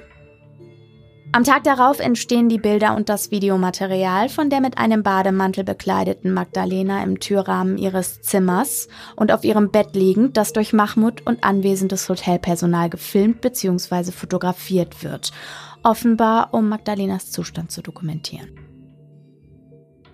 Menschenhandel und Date-Rape-Drogen. Immer wieder wird in den Quellen über reiche Unternehmer berichtet und eine Untergrundorganisation, die es sich zur Aufgabe gemacht hat, schöne junge Europäerinnen als Escortdamen für eben jene Unternehmer zu rekrutieren. Das meint in diesem Fall alleinreisende Frauen entsprechenden Phänotyps aus entsprechenden Herkunftsländern unter Drogen zu setzen und für einen begrenzten Zeitraum zugunsten des Klienten gefügig zu machen. In dieses Szenario integriert die brodelnde Gerüchteküche auch den Aufenthalt Magdas auf dem Roten Meer in der Nacht vom 27. auf den 28.04.2017. In dieser Nacht könnte sie auf die Yacht eines zahlenden Kunden gebracht und dort missbraucht worden sein. Die Spekulationen diesbezüglich werden sogar noch wilder. Es seien einige Fälle europäischer Touristinnen bekannt, die Ähnliches erlebt haben sollen, und auch einige weitere Fälle mysteriöser Suizide. Dazu sei gesagt, dass keine der Quellen, die ihr übrigens auch alle in den Shownotes finden könnt, wiederum ihre Quellen nennt oder belegen kann, woher diese Informationen stammen. Meine Google-Suche hat hier recht wenig bis gar nichts ergeben, das ich anführen könnte, um derlei zu belegen.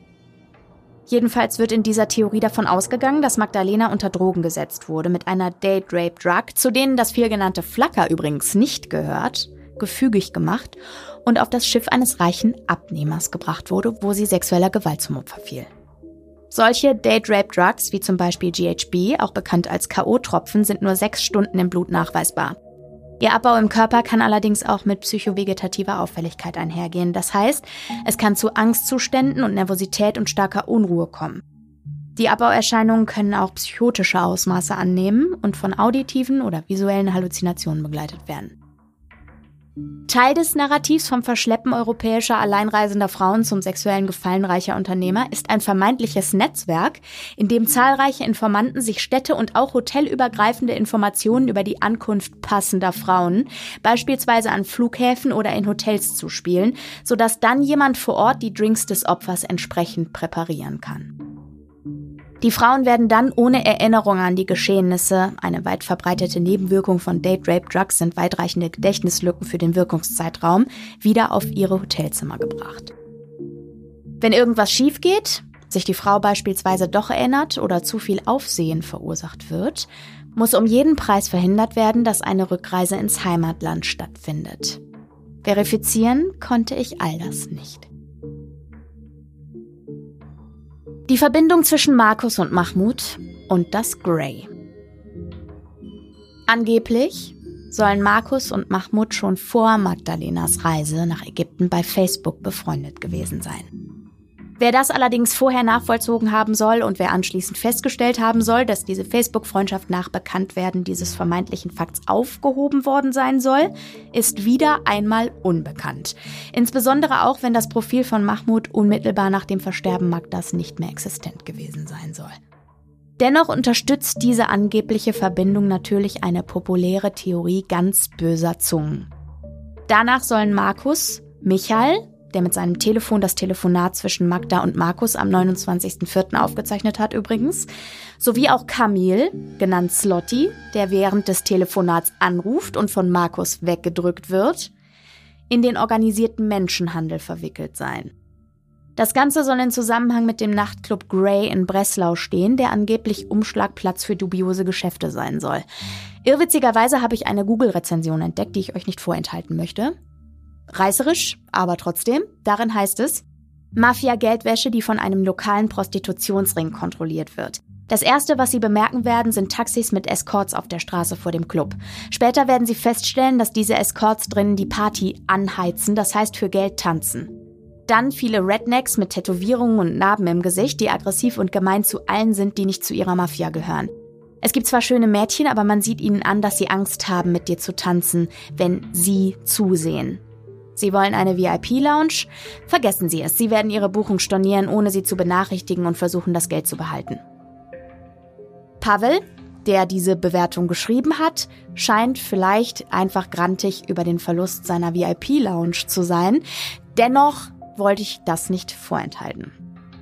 Denn was viele der durchaus zahlreichen schlechten Bewertungen gemeinsam haben, sind Aussagen zum grenzwertigen Verhalten des Personals, zu von Gästen gebuchten, aber vom Personal nicht gewährten Tischen, von Versuchen Zahlungen für beispielsweise Getränke mehrfach in Anspruch zu nehmen und von verwässerten Drinks. Auch lassen sich diese Bewertungen vielfach ähnlich zum Publikum und auch dem Substanzkonsum im Grey aus. Darüber hinaus soll das Grey eine Schnittstelle Magdalenas zu einem weiteren Fall mit tragischer Berühmtheit gewesen sein, der des Models Karolina Kaczorowska. Die 30-Jährige war kurz nach ihrem 30. Geburtstag im Januar 2016 verstorben und hatte sich offenbar mit einem Haarglitterkabel im Zimmer ihres Ferienapartments suizidiert. Besagte Carolina soll einigen polnischen Zeitungen zufolge die Ex-Freundin von Kamil, genannt Slotti, gewesen sein und Markus, Magdas Freund, Carolinas Friseur. Der Fall von Carolinas Suizid mutet merkwürdig an, denn in der Nacht ihres Versterbens geht die junge Frau noch mit ihrem Hund spazieren. Das sollen die Kameras in der Ferienanlage dokumentiert haben. Außerdem war sie ein aufstrebendes Model, hatte eine Wohnung in Polen sowie auch in London, wohin sie des Öfteren beruflich verreiste. Sie galt ebenso als aufgeschlossen, lebenslustig und war auf dem besten Weg, ihre Träume zu verwirklichen. Jetzt aber zum Kernpunkt. Ich konnte im Rahmen auch dieser Recherche keine handfesten Anhaltspunkte dafür finden, dass die beiden Frauen sich tatsächlich kannten. Insbesondere, da es sich bei den Zeitschriften und Online-Magazinen, aus denen ich die oben genannten Infos habe, wohl eher um die polnischen Äquivalente einer deutschen Zeitung mit vier Buchstaben handelt. Die Gerüchteküche köchelt das Narrativ von Verbindungen zwischen Markus und Mahmoud und dem Grey als Umschlagplatz für organisierte Kriminalität in einem Topf mit dem vom Menschenhandel. Das würde bedeuten, dass es einen großen Komplott zwischen Markus, Kamil aka Slotti und Mahmoud in Ägypten gegeben haben muss. Das würde aber auch die Geschichte von Magdalenas Überraschung als Lüge entlarven und würde voraussetzen, dass die vielfach kolportierte Geschichte vom Paarurlaub, übrigens auch innerhalb Magdalenas Familie, das Geld dafür hatte sie sich nämlich bei ihren Eltern geliehen, nicht der Wahrheit entspricht und Markus doch davon gewusst und die Tatsachen irgendwie gedreht haben müsste. Oder dass Magda sogar selbst vom Ablauf des Reisepasses ihres Freundes wusste und sich unter dem Versprechen des großen Geldes als Escort nach Ägypten hat rekrutieren lassen, was sie als geplant geplatzten Überraschungsurlaub für Markus inszeniert haben müsste. Wie wahrscheinlich diese Version der Geschichte ist, muss, wie bei jeder anderen Variante, jeder für sich selbst entscheiden. Dahin wird übrigens auch die Tatsache sortiert, dass Markus im Video zum Telefonat zwischen ihm und Magda so ruhig geblieben ist und immer wieder dieselben Fragen gestellt hat, die Magda offenbar in dem Augenblick nicht zu beantworten in der Lage war, und dass Magda auf die Frage, ob sie ihm vertraue, recht lang zögert. In dieser vermeintlichen Version der Geschehnisse wusste Markus, was Magdalena passiert war und habe sich mit dem Video lediglich das windige Alibi des besorgten Freundes sichern wollen. Vorenthalten wichtiger Informationen durch den Staat und die Ermittlungen durch die Lampard-Gruppe. Warum gibt es keine offiziellen Unterlagen? Warum wurde in Polen nicht auch eine Autopsie durchgeführt? Die Antworten auf diese Fragen rufen weitere Unklarheiten auf den Plan. Es gibt offizielle Unterlagen, sowohl in Polen als auch in Ägypten. Nur können in Polen die Ermittlungen nicht abgeschlossen werden, bevor die ägyptischen Behörden nicht die vollständigen Berichte zur Verfügung gestellt haben, was bis heute nicht geschehen ist. Seit über sechs Jahren verlängern die polnischen Behörden, zuletzt offiziell bis Ende Juni 2022, den Ermittlungszeitraum, weil von ägyptischer Seite die Akten nicht zur Verfügung gestellt werden. Bis dahin unterliegt auch Magdalenas Familie, die von einem Verbrechen überzeugt ist, einem Schweigegebot, dessen Bruch unter Strafe steht, sodass Magdalenas Eltern und ihre Schwester Anna sich nicht öffentlich zum Stand der Dinge äußern und damit auch die Gründe für ihre Annahme eines Verbrechens nicht offenlegen dürfen. Fakt ist aber, dass die Verlängerung der Ermittlungen durch die Behörden auf polnischer Seite nach offiziellen Statements auf fehlenden Informationen aus Ägypten beruht. Außerdem ist die Leiche Magdas nach der Obduktion nach Polen überstellt worden. Und zwar in, Achtung, einbalsamiertem Zustand. Das heißt, man hat die Leiche chemisch konserviert und damit sämtliche Körperflüssigkeiten, insbesondere das Blut aus dem Körper entfernt, sodass toxikologische Untersuchungen in Magdalenas Heimatland nicht mehr durchgeführt werden konnten, während die in Ägypten genommenen Proben nicht zur Verfügung gestellt wurden. Als Magdas Schwester und ihr Vater Anna und Tadeusz nach Ägypten reisen, um vielleicht vor Ort mehr zu erfahren, soll ihnen von einer Krankenschwester im Port Galip Hospital gesagt worden sein, dass Magda sich nach dem Sturz gar nicht am überlieferten Fundort der Betontreppe befand, sondern ein Stück entfernt davon unter dem Außenteil einer Klimaanlage, viel näher am Haus als die Treppe als vermeintlicher Fundort es ist. Jetzt würde ich dich bitten, dir einmal das Bild der Fundorte anzuschauen. Da ist auch gekennzeichnet, was äh, der übermittelte Fundort war und was angeblich der tatsächliche Fundort war. Ich sage wieder angeblich, angeblich, weil ich weiß es nicht. Okay, ja, ich sehe das Bild. Rechts auf den Treppen behaupteter Fundort, schräg gegenüber vor einem äh, was sehen wir an der vorderen Hauswand? Ist das Das unten? sind Klimaanlagen. Ach, das sind einfach Das nur Klimaanlagenkästen. Klimaanlagen okay, ich verstehe. Genau. Das würde aber bedeuten, also behaupteter Fundort und behaupteter tatsächlicher Fundort, nennen wir es so. Mhm, Weil genau. wir wissen ja Es nicht, ob es der gut, ja. tatsächliche Fundort ja, ja, ist. Ja, Das würde aber bedeuten, dass sie aus einem ganz anderen Fenster gesprungen ist, oder? Oder dass sie einfach, oder hätte man die Strecke mit Hechtsprung bis zur Treppe das ist genau erreichen können. Das ist genau die Frage. Auf der anderen Seite frage ich mich, was macht's für einen Unterschied? Also was Äh, soll das bedeuten? Ja, kommt noch. Okay, Kommt noch, kommt noch. okay. Aber ja, also es gibt quasi diesen angeblichen tatsächlichen Fundort, der direkt unter dem Fenster gelegen Ja. ist. Ja, Und der behauptete Fundort, der sich so ein anderthalb Meter oder was entfernt genau. Befindet. das sähe dann eher so aus, als wäre sie von diesem kleineren Gebäude gegenüber dieser großen Hauswand aus dem Fenster gesprungen. Genau. Oder halt hätte einen Hechtsprung gemacht. Oder Aber das ist der Hechtsprung. überall übermittelte Fundort, den, der behauptete Fundort. Alle Okay. Quellen sagen, sie ist auf diesen Betontreppen gelandet und diese Betontreppen Mhm. sind da, wo das eingezeichnet Mhm. ist. Aber ja, okay. Mhm. Nur für den Hinterkopf. Mhm. Von den ägyptischen Behörden wird Magdas Vater außerdem angeblich folgendes Angebot unterbreitet. Unterschreibt er eine offizielle Erklärung, dass der Tod seiner Tochter ein Suizid war, bekommt er vollen Zugang zur gesamten Akte und allen Informationen und kann anschließend sämtliche Unterlagen mit nach Polen nehmen. Tadeusz ist erschüttert und lehnt das Angebot natürlich ab, denn er ist überzeugt, seine Tochter hat sich nicht suizidiert, sondern ist einem Verbrechen zum Opfer gefallen. Die Lampert Group, eine große Privatdetektei mit Hauptsitz in Warschau, die nach eigenen Aussagen weltweit operiert, kommt zu demselben Schluss. Sie gehen von der Theorie der kriminellen Organisation aus, die Magda vor Ort verkaufen und anschließend vertuschen wollte, dass die Dinge aus dem Ruder liefen. Auch sie unterliegt jedoch bis zum offiziellen Abschluss der polnischen Ermittlungen der Schweigepflicht. Magdas Familie verweigert indes die Zusammenarbeit mit der Lampert Group. Die Gründe dafür sind nicht bekannt. Ihre Schwester Anna hat die offizielle Kommunikation für die Familie übernommen und die Kontaktversuche der Detektive insbesondere mit ihrem Vater unterbunden. So, das sind die Öl ins Feuer Sachen, die ich noch dabei hatte.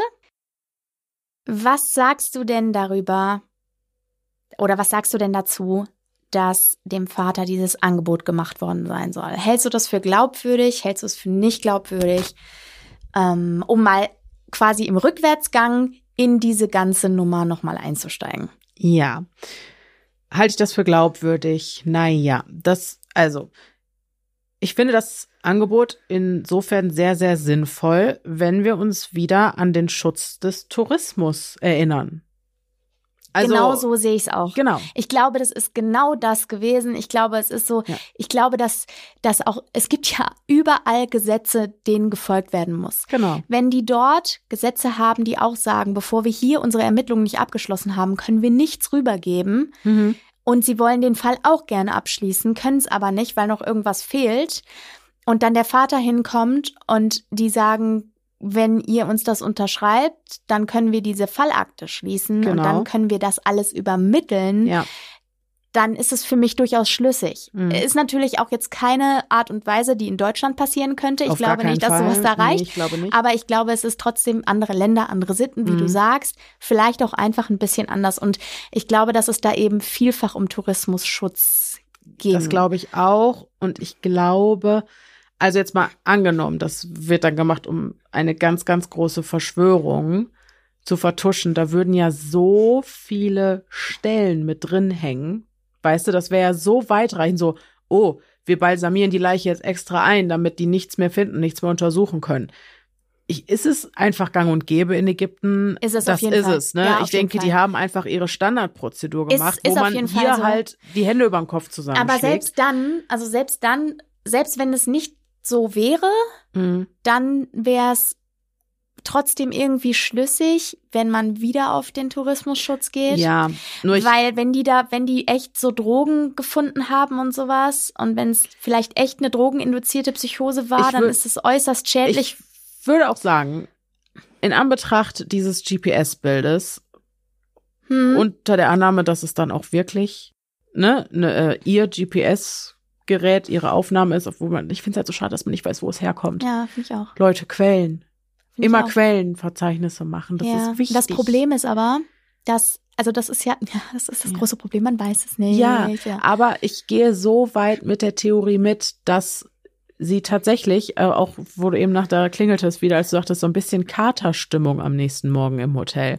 Ich würde so weit mitgehen, weil ich glaube, sowas passiert, dass wirklich junge Frauen, die einem gewissen Phänotyp entsprechen, unter Drogen gesetzt werden, die in solchen Ländern vielleicht einen hohen Wert haben, unter Drogen gesetzt werden und reichen Menschen, die viel Geld dafür bezahlen, für irgendwelche ganz schrecklichen Zwecke angeboten werden. Das kann ich mir vorstellen.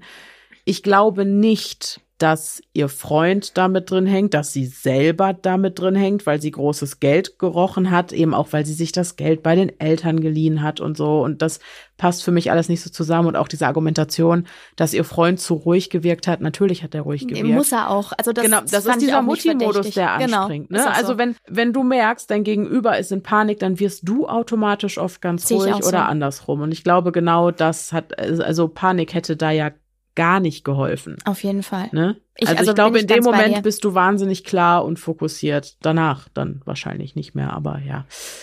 Genau. Also Genau. so weit gehe ich mit. Das äh, halte ich von diesem Angebot und von dem anderen Wust. Okay.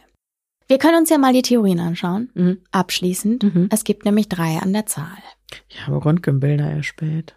Du hast Röntgenbilder erstellt, die kannst du dir auch gerne angucken. Ich weiß nicht, also die Ach, sagen halt das aus. Nein, Okay. die sagen das aus. Ich pack sie, ich habe sie mit Die reingepackt. belegen einfach nur ihre Verletzungen. die belegen tatsächlich ihre Verletzung. Du siehst auch die Drainage und so. ja, ja, also, ich sehe eine Thoraxdrainage, ich sehe einen kaputten Schädel. Genau. Mhm.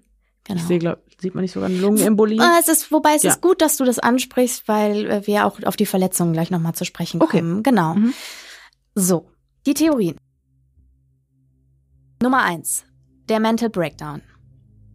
Die erste Theorie ist die von einer schon vor der Reise psychisch erkrankten Magdalena, deren Symptome sich erst nach Ankunft im Hotel manifestierten. Einige Jahre zuvor hatte sie sich einmal in einem Programm zur psychologischen Unterstützung von Familienmitgliedern Alkoholabhängiger eingeschrieben. Allerdings waren der Grund nicht etwa eigene Probleme mit Alkohol, sondern Magdalena litt unter der Alkoholabhängigkeit eines Familienmitglieds.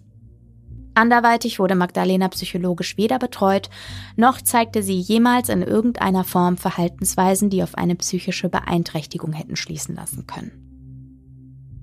Der renommierte forensische Psychiater Brunon Hollist, Experte auf dem Gebiet der Suizidologie und Viktimologie, erkennt in Magdalenas Verhalten auf den Videoaufnahmen die Symptome einer tiefgreifenden Depression, die schon vor der Reise bestanden haben muss, deren Symptome aber erst dort ausbrachen. Ein Grund dafür könne die plötzliche Klimaveränderung, die dort herrschende Hitze und der körperliche Stress aufgrund dessen sein.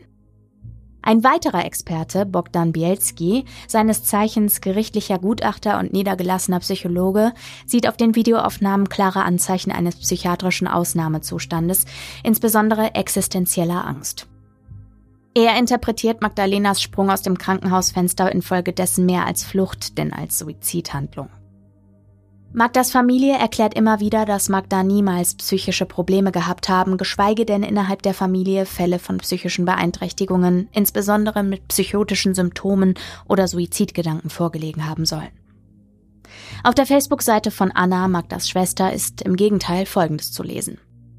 Meine Schwester wurde weder jemals psychiatrisch behandelt, noch litt sie an Depressionen. Sie war eine wundervolle, junge, mit Leben erfüllte Frau, mit Träumen, die sie auch verfolgte. Lebensfroh, stets lächelnd, sportlich und mochte es nicht, nichts zu tun. Sie war immer überall. Sie arbeitete, lernte, bildete sich weiter, trieb Sport. Sie strebte stets Ziele an, die sie sich stellte und die sie am Ende auch erreichte. In den letzten Tagen ihres Lebens war sie sehr glücklich, sprach von einer Hochzeit und von Kinderkriegen. Sie liebte es zu leben. Lasst euch diesen Mist mit den Depressionen nicht einreden. Nummer zwei: Die drogeninduzierte Psychose. Zeugenberichten zufolge verhält sich Magdalena während des gesamten Hinfluges vollkommen unauffällig. Auch bei Ankunft am Flughafen gibt sie Markus noch Bescheid und er kann keine Veränderung an seiner Freundin feststellen. Es geht erst gegen drei Uhr morgens los, nachdem Magdalena in ihr Hotel eingecheckt hat. Zu diesem Zeitpunkt berichtet sie erstmalig von Stimmen in ihrem Zimmer und davon, dass sie sich nicht wohlfühlt. Grund dafür könnte sein, dass ihr tatsächlich das viel erwähnte Flacker oder eine andere Halluzinationen und oder Paranoia auslösende Droge in ein Getränk gemischt wurde. Diesen Verdacht äußert Magdalena ja auch recht zeitnah gegenüber Markus am Telefon. Katinon, die Ausgangsbasis für Flacker, ist im Blut etwa acht Stunden nachweisbar, im Urin zwei bis drei Tage. Letztere Info habe ich übrigens von einer Bestellseite für Drogentests. Natürlich könnte Magdalena die Droge auch freiwillig konsumiert haben. Dazu sagt allerdings ihre Familie und insbesondere ihre Schwester Anna, dass Magda das niemals getan hätte. Sie sei ein entschiedener Gegner von jeglichem Drogenkonsum gewesen und hätte niemals im Leben zu einer solchen Substanz gegriffen. Sie sei athletisch gewesen und habe einen durch und durch gesunden Lebensstil praktiziert. Ein freiwilliger Konsum scheint für die Familie also nicht im Bereich des Möglichen zu liegen.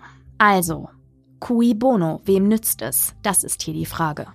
Zu welchem Zweck hätte man Magdalena Drogen verabreichen sollen? Und genau das bringt mich direkt zur letzten Theorie. Nummer 3. Das Verbrechen. Die Lampert Group, wir hörten schon von ihr, hat umfangreiche Recherchen im Fall Magdalena Schuck aufgenommen, zunächst im Auftrag der Familie und als diese sich von ihren Ermittlungen distanzierte auf eigene Faust. Die Detektive gehen von in großem Stil organisiertem Verbrechen aus. Von Banden, die junge, schöne europäische Frauen rekrutieren, um reichen Unternehmern zu Willen zu sein und sie zu diesem Zweck unter Drogen setzen. Sie kommen zu dem Schluss, dass die Dinge mit Magda aus dem Ruder liefen und nicht so wie gewünscht. Dass sie sich in der Nacht vom 27. auf den 28.04. auf einem Boot befand und dort vergewaltigt wurde und dass sie sich anschließend an zu vieles erinnern konnte dass sie außerdem mit Videomaterial und oder Fotografien aus dieser Nacht unter Druck und weiter unter Drogen gesetzt und letztlich von Mahmoud und seinen Kumpanen nicht aus dem Land gelassen wurde, um zu vertuschen, was geschehen war.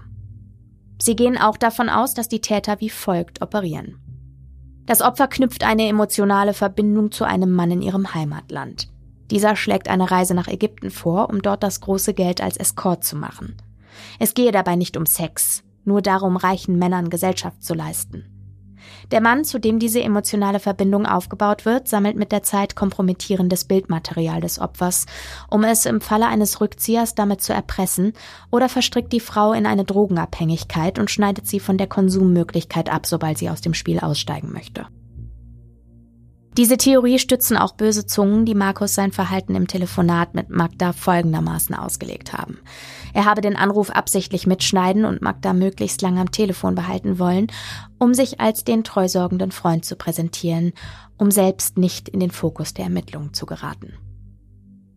Wenn da was dran wäre, würde das aber auch bedeuten, dass Magdas Alleinreise tatsächlich von vornherein geplant war, gegebenenfalls von ihr selbst so kalkuliert.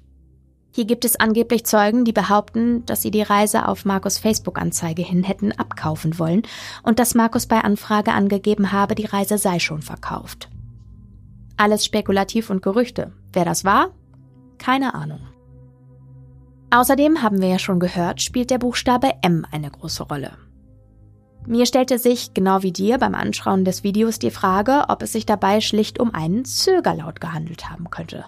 Aber tatsächlich wie ich vorhin schon gesagt habe, ist auch das eher zu verneinen, denn das ist ein sehr nach vorn gesprochener Laut, der ganz eindeutig zusammenpasst mit dem, wie man den Anfangsbuchstaben eines Namens zum Beispiel im Polnischen eben auch aussprechen würde.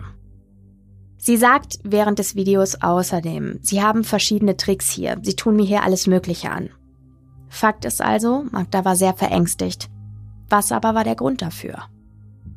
Natürlich gibt es viele Indizien, allem voran Magdas panisches Betragen, ihre Gestik, Mimik, teils das, was sie sagt, sämtliche Videos und nicht zuletzt das Handy auf dem offenen Meer, die eine Verbrechenstheorie stützen könnten. Die Lampard Group schreibt dazu wie folgt. In Magdas Fall sind sofort nach ihrer Einreise diverse Dinge passiert, welche sie so sehr verängstigten, dass sie Panik bekam, weil sie so einen Ablauf nicht erwartet hatte. Durch ihre Panik verliefen die Dinge plötzlich ganz anders als von der kriminellen Organisation vorhergesehen. Magda wurde von Anfang an benutzt und lange vor ihrer Reise ausgewählt. Die Leute hatten Kontrolle und Wissen darüber, was Magda in Wirklichkeit in Ägypten tun sollte, wo sie sich aufhielt, wen sie traf und was sie machte. Alles, was danach passierte, war das Ergebnis von chaotischen Aktionen, um zu jedem Preis zu verhindern, dass Magda nach Hause fliegt. Durch das Chaos beging die kriminelle Gruppe diverse Fehler, zimmerte rasch ein undurchdachtes Alibi zusammen.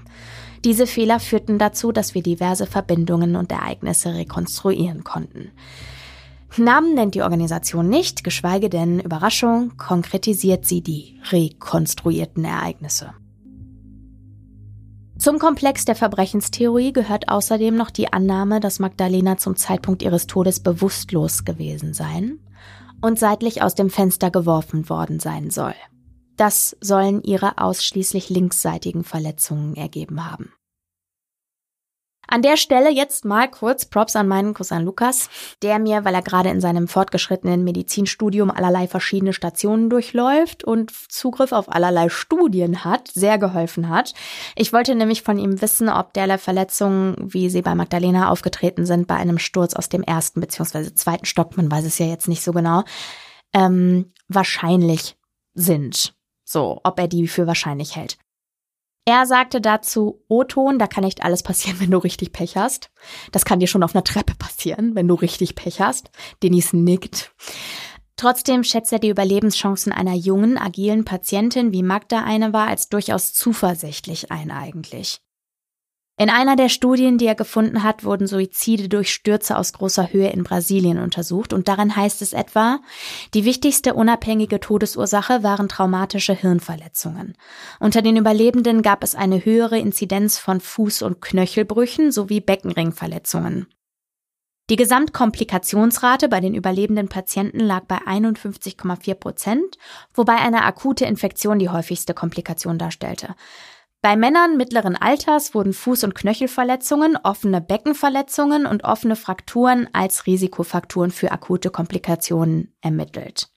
Außerdem scheinen bei Stürzen aus großer Höhe Thoraxverletzungen häufig zu sein, was auch bei Magda der Fall war. Sie hatte ja gebrochene Rippen und auch die perforierte Lunge, die dann letztlich zum Tod geführt hat. So, an der Stelle möchte ich bitte einmal das Bild vom Fenster in Magdalenas Krankenzimmer angucken. Ja, ich gucke. Mal so zu der Theorie, dass sie da seitlich rausgeworfen worden sein soll. Ich frage mich halt generell, wie du jemanden seitlich aus einem Fenster werfen Naja, du willst. hast den halt so auf dem Arm, die Beine so, auf dem einen, den, Ja. äh, die, den Oberkörper auf Mhm. dem anderen und dann so raus. Hm. Dazu kannst du dir vielleicht auch noch einmal das Video anschauen, ab Ja. 1 Minute 45, was direkt darunter verlinkt ist. Ja. Du weißt nicht, worauf ich Ich hinaus weiß will. nicht, was ich glaube, was ich da gesehen Pass haben auf. sollte. Was mir aufgefallen ist, ist, dass das ein Schiebefenster ist, was ungefähr eine Größe von, lass es mal 40 Zentimeter in der Breite haben. Und es gibt ja diese Theorie, dass sie angeblich bewusstlos rausgeworfen sein soll. Hm. Und diese linken Verletzungen, die Verletzungen auf der linken Seite sollen ja angeblich daher kommen, dass sie jemand auf den Armen getragen und aus dem Fenster geworfen Mhm. haben soll. Ich frage mich, wie man durch einen so schmalen Spalt das so hinbekommt. Also es war kein großes offenstehendes Fenster, Nee. wo man die hätte rauskippen können, ja, Nee, so nee. dass das äh, schlüssig ist Also mit diesen. man hatte jetzt auch keinen plainen, guten Blick von innen auf das Fenster, weil da so ein Rollo-Ding Du hast den aber in dem Bild. Von außen. Nee, in dem Bild siehst du genau, was das für ein Fenster ist. Ja, ja. Es ist ein schmales Fenster, ja. Genau. Da, also das meine ich. Eh, Das habe ich das nicht eben gesagt, dass ich also das wenn du da jemanden, wie willst du da jemanden seitlich rauswerfen? Das ist genau die Frage. Ja, das hatte ich, glaube ich, gesagt, noch bevor ich das Video gesehen hatte. Und ganz kurz, diese linksseitigen Verletzungen auch, ne? Vielleicht, wenn du da mit einem Hechtsprung rausspringst Das und links an den Rahmen kommst schon, dass es da schon losgeht quasi, ne? Das habe ich mich auch gefragt. Ja. Insbesondere auch, weil sie ja in einem offensichtlichen Panikzustand aus diesem Mhm. Fenster gehechtet ist. Mhm. Nur in diesem Szenario würde auch die Nummer mit dem Hechtsprung Sinn machen, weil du ja dann vielleicht auch eher in so einer Panikreaktion, wie auch immer, dann da aus diesem Fenster rausspringst mit Anlauf und Pipapo. Mhm. Wobei sie lag ja auf dem Bett, ne? Ja, Es sieht ja eher gerade so aus, da steht auch noch ein Tisch unterm Fenster. ja. Wenn du frontal drauf zurennst, müsstest du wirklich einen Hechtsprung machen Ja, wegen dem Tisch, ja. außer du nimmst dir Zeit zu klettern. Wenn du aber vom Bett kommst, springst du wahrscheinlich auf den Tisch und dann aus dem Fenster. Du weißt, ich weiß nicht, ob sie im Bett lag, weil ähm, diese Krankenschwester gesagt hat, dass sie sich von ihr losgerissen hat, Ah ja, als sie okay. aufs Klo gehen wollte. Okay. Das heißt, okay. sie kann schon Anlauf genommen haben und du weißt ja auch nicht, ob dieser Tisch tatsächlich in dem Ob Moment unterm stand, Fenster ne? stand. Ich dachte, weil der Fall so vom Bett aus. Ich finde es so halt irgendwie merkwürdig, weil das Fenster ist halt auch wirklich auf, also es ist schon auf Bauchhöhe mindestens, würde ich Mhm. sagen. Es ist schon hoch, oder? Also im, in der. Wand. Guck mal, wenn du Also, das Bett so ja, siehst, das recht. wird hier bis also ein hast recht. normales Fenster, würde ich Ja, sagen. aber sie muss, sie muss auf jeden Fall irgendwie ähm, mit Schmackes daraus gehüpft sein, Ja. um auf der anderen Seite zu landen. Das Ja. ist auf jeden Fall so. Ich glaube aber eben auch, der, der menschliche Körper ist ja Kräften ausgesetzt, wenn du Anlauf nimmst und irgendwo äh, Mhm. runterspringst. Das heißt, je nachdem, wie hoch das war, was wir auch nicht wissen, nach wie Aber deswegen nicht. frage ich mich auch, weißt du, bei klarem Verstand, hättest du Anlauf genommen und wärst quasi Kopf zuerst darunter? Entschuldigung, nie im Leben. Das ist die Frage. Das glaube ich Nein, wirklich ja, nicht. es ist halt die, das, ne, ja, genau. Weil Wir ich glaube, weil wir, wir, es reicht, wie gesagt, ein unglücklicher Treppensturz und wir Ja. alle wissen, was passiert, wenn du so auf Asphalt fällst Ja. und dann wäre für mich klar, dann brauche ich auch nicht mehr wegrennen. Und vor allem auch diese, also sie ist, wenn man dem glauben will, dann ist sie auf Treppenstufen gelandet auch noch. Das Ja. ist ja auch noch, also es ist Ja. nicht flach, sondern es ist Ja. auch noch, ne? Beton. Betontreppen. ich möchte fast sagen, für diesen Sprung, vor allem wenn es der zweite Stock war, war sie wenig verletzt. war sie wenig verletzt. Und Mhm. ihre Todesursache war ja nicht die Lungenverletzung, sondern Mhm. eine ja, Lungenembolie. ja, genau. Ne? Also, das, die ist ja noch, also. Das war mittelbarer hinten raus. Die Verletzung, Ja. also, ne, das war Das- ja nicht, also- ist ja nicht unmittelbar nach dem Sprung passiert. genau, genau, ja, genau, genau, Ja. Ja, Also sie ist genau. auch an einer Komplikation verstorben. Ja, genau. Ich kann verstehen, dass man, wenn man es sehen will, diesen Wurf aus dem Fenster vermuten kann, gerade weil das linksseitig war. Und letztlich habe ich auch nichts darüber gefunden, wie hoch das denn jetzt war, wie gesagt. Mal abgesehen von der Frage, erster oder zweiter Stock. Das ist halt problematisch. Denn je höher das ist, desto wahrscheinlicher ist auch einfach eine Art Rotation. Und äh, auch in Anbetracht des schmalen Fensters, finde ich, macht es ja Sinn, dass du so einen leicht rotierten Sprung dadurch. Also ich würde jetzt auch nicht versuchen, Frontal, frontal dadurch, sondern eher auch eher so ein bisschen Mhm. seitlich tatsächlich, Mhm. ja. Genau. Und ich kann mir halt auch vorstellen, dass Magda sich trotz Absicht, ob das jetzt eine Suizidale war oder halt ein Fluchtimpuls, irgendwie versucht hat abzufangen. Hm. Der Körper ist ja irgendwie durchaus Kräften ausgesetzt, wie gesagt, wenn man von irgendwo runterfällt. Und ich glaube, dass ja auch Instinkte nicht ausgeschaltet Nee, werden. Das heißt, du das wirst ja versucht, ne? Mhm, so Mhm. und dann dann bist du halt auch so einer Rotation eventuell ausgesetzt, wenn du versuchst, dich abzufangen, je nachdem, wie du aus dem Fenster springst. Mhm. Ne? So. Ich bin halt einfach die ganze Zeit so gespannt, ob die Ermittlungen noch abgeschlossen werden, weil ich habe nichts mehr finden können zu dieser wie der Ankündigung. Stand der Dinge ist. Ich finde momentan. nichts mehr. Das letzte, was ich gefunden habe, war von Anfang 2022. Danach wurde verlängert Mhm. bis Mitte 2022. Ähm, über eine Verlängerung oder über eine Beendigung habe ich nichts gefunden. Okay. Weißt du, ich glaube, also von Seite Ägypten wird da nichts mehr passieren. Glaube ich. Da wird nicht mehr viel gerüttelt werden an dem Fall. Und ich glaube eben auch ganz fest an diese Theorie, dass die ihren, ihre, ihre Tourismusbranche schützen wollen. Und deswegen würde ich denen diesen Suizidwisch unterschreiben, weil es ändert Um die nichts. Wahrheit zu bekommen. Genau, damit du hier weiter ne, deine Untersuchungen machen kannst oder in Polen, damit du wenigstens für dich Wahrheit und Klarheit bekommst, äh, weil also ändern wird, wird sich ja nichts mehr und ich glaube, das ist der einzige Weg, um der Gerechtigkeit noch ein Stückchen näher zu kommen, Mhm. wenn es überhaupt möglich ist. Mhm. Ich glaube, es ist wahnsinnig schwer, in dem Fall noch wirklich Fortschritte zu machen, aber ich glaube, das ist der einzige Weg. Und letzten Endes, ich meine, sie ist ja tragischerweise schon verstorben. Weißt du, was ich meine? Ja, klar. Und ich glaube, das du ist kannst halt, sie nicht mehr zurückholen. Genau, du kannst sie nicht zurückholen. Die Frage ist halt, welches Ziel hat die Familie noch? Also ich kann auch den Wunsch verstehen zu sagen, ich möchte, dass auf allen Ebenen Gerechtigkeit widerfährt. Ich möchte, dass der ägyptische Staat da vernünftig recherchiert. Mhm. Ich möchte das alles, äh, so, das kann ich total nachvollziehen. Mhm.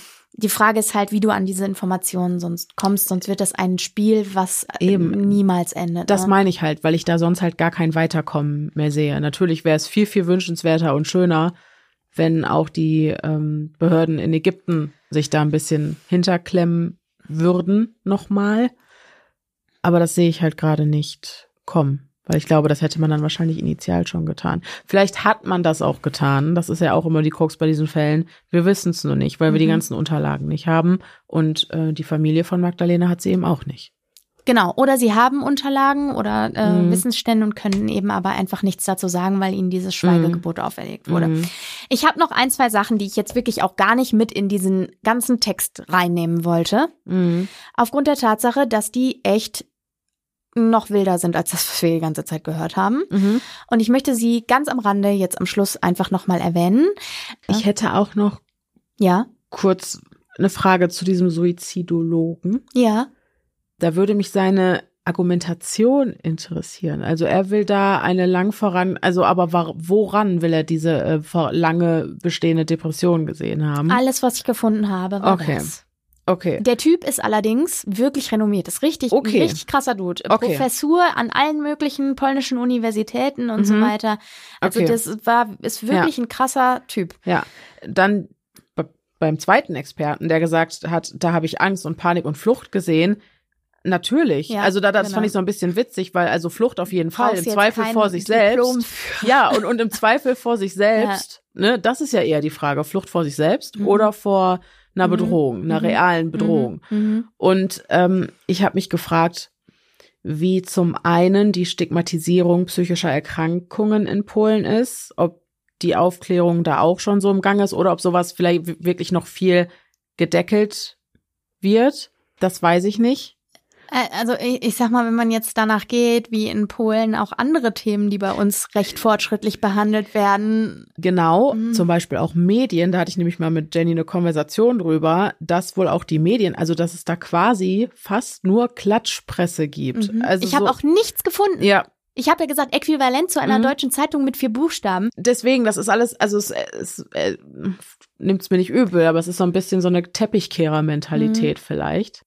Ich weiß es nicht. Aber wenn es halt um, ich sag mal, wir sind jetzt immer noch nicht weit genug, aber wir sind auf einem guten Weg in Deutschland, auch Mhm. was so sehr aktuelle und ich sag mal im aller, allerweitesten Sinne feministische Themen betrifft. Hm, Ähm, das ist in Polen ja auch anders. genau. Zumindest regierungsweis. Ne? Ja. So. Äh, oder war lange anders. Mhm. Und deshalb kann ich mir schon vorstellen, dass da auch eine Aufklärung in Bezug auf psychische Erkrankungen und auch eine Awareness für derlei Erkrankungen auch nicht ganz. Aber Mhm. ich weiß es nicht. Ist nur eine Vermutung. Okay. Dann würde ich sagen, sagst du jetzt deine abschließenden Punkte Ja. und dann kann ich noch mal kurz meine abschließenden Gedanken zu diesen drei. Das ist mir ganz wichtig. Genau, dann, also das, das möchte ich Okay. aber gerne ans Ende packen. Deswegen wollte ich jetzt erstmal noch, ich möchte jetzt noch zwei, drei Sachen mitgeben Mhm. und dann kannst du mir quasi mit allen Informationen, die du hast, einmal sagen, was du glaubst, Okay. was hier passiert ist. Und dann interessiert mich natürlich auch, was ihr glaubt, was da passiert ist. Also, ich fange mal mit den ganz wilden Sachen an. Angeblich gibt es einen Kopf dieser ganzen Nummer in Ägypten, dieser ganzen organisierten Verbrechensnummer. Mhm.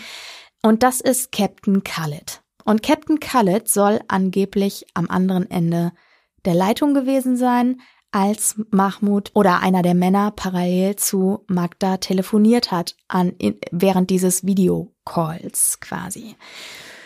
Das ist so dermaßen reißerisch, dass ich das absolut schwierig fand. Ich konnte zu diesem Captain Khaled oder seiner Organisation angeblich überhaupt nichts finden Mhm. und ich habe das aber trotzdem in zwei Quellen gefunden und Brudi weiß ich jetzt nicht. Ich, ich wollte es einfach nur mal gesagt haben. Angeblich gibt es da diesen ominösen Captain Khaled. So. Mhm. Angeblich sind DNA-Spuren von mehreren Männern an Magdalena gefunden worden. Wie kann das nur sein? Die wurde von fünf Männern überwältigt, ja, also im äh, Krankenhaus. Sperma. Ach so. Hm? So, ich wollte nicht ganz so explizit sein. Ja, musst gut, du ja, aber, ja. weil das ist ein großer Du hast Unterschied. total recht. Ich bin überhaupt nicht auf die Idee gekommen. Mhm. Genau. Also man hat angeblich derlei Spuren an ihr gefunden. Auch da weiß man nicht, woher diese Information kommt, weil es keine übermittelten offiziellen Berichte und Ermittlungsakten gibt. Schwierig, schwierig, Mhm. schwierig. Was dagegen spannend war und was ich unbedingt erwähnen muss, weil ich das wirklich krass fand. Mhm. Ich bin mit der Wayback Machine in die Vergangenheit der Webseite vom Auswärtigen Amt gereist, Mhm. nach 2017, Mhm. und habe dort eine explizite Warnung für alleinreisende Frauen in Ägypten Mhm. gefunden, weil es zu sexueller Belästigung kommen kann. Ja. Das steht heute nicht mehr da, auch das Mhm. habe ich überprüft. Damals stand es da. Ähm, das Forbes Magazine hat 2017, es war alles 2017, einen Artikel rausgebracht und Ägypten zum gefährlichsten Alleinreiseland für Frauen gekürt. Mhm. Hatte zu dem Zeitpunkt aber den Grund, dass wir quasi eine ISIS bzw. IS-Hochzeit hatten. Es gab ja auch einige Entführungen Ja. äh, zu diesem Zeitpunkt und so, weshalb das quasi als Grund genannt wurde, Mhm. sozusagen. In einem späteren Artikel vom Forbes Magazine ist Ägypten 2019 nur noch auf Platz 5. Was ich aber sagen muss, und jetzt kommen wir zu meinen Erfahrungen, Mhm. und zwar finde ich Ägypten auch schwierig. Ich sag's einfach mal so, wie es ist. Und es Mhm. ist mir ganz, ganz, ganz schwer gefallen, aufgrund dessen, was du vielfach angesprochen hast, dass der Tourismus in diesem Land, das so sehr auf Tourismus angewiesen ist, nicht geschädigt werden darf. Und ich fühle das von ganzem Herzen und ich sehe es ganz genauso. Und dennoch muss ich sagen, dass ich mir viele Szenarien dort vorstellen kann. Mhm. Ich möchte mal erzählen von meinem letzten Urlaub dort. Das war auch der Urlaub, an dem ich gesagt habe zu meinem Mann, ich möchte hier eigentlich nicht mehr hinreisen, es sei denn, es geht echt ums Tauchen, weil, das muss man wirklich sagen, das ist das Taucherparadies schlechthin. Also du kannst fast nirgendwo bunter tauchen als Mhm. dort, ne? Mhm. Und zwar ist es immer so, dass man als Frau, und ich weiß nicht, wie es ist, wenn man alleinreisend ist, wahrscheinlich noch doller, du kannst im Grunde nicht von A nach B gehen, schon gar nicht außerhalb der Hotelanlage, das muss man ganz doll wissen, ohne absolut hartnäckig angequatscht zu werden. Und zwar wirklich mit hinterherlaufen und so weiter und so Mhm. fort. Also es ist wirklich, wirklich für mich etwas, was, was mir tief unangenehm ist. Und das, da ist es dann so, dass ich sage, ich kann, ich komme damit einfach nicht zurecht. Das ist ich. natürlich einfach, also es ist einfach ein Unterschied in, im Umgang miteinander, ja. Mhm. Aber ich, für mich, ich kann das einfach nicht. Verstehe ich sehr gut. Und als ich zuletzt dort war, gab es eine Situation in der Hotelanlage, Freunde, wo ich eigentlich, also ich würde sagen, im Grunde ist es so, wenn du in ein gutes Hotel fährst, ne, und du Mhm. guckst da auf die Bewertungen und bist da wirklich auch in dem, was du dir aussuchst, safe, ja, weil du wirklich guckst, was sind da für Bewertungen Ja. im Internet und so, dann passiert dir da nichts, ne, so. Aber umso überraschter war ich, als mir ein Hotelangestellter, ernsthaft ein Angestellter, den Weg aus der Toilettentür versperrte, um mich anzubaggern. Mhm.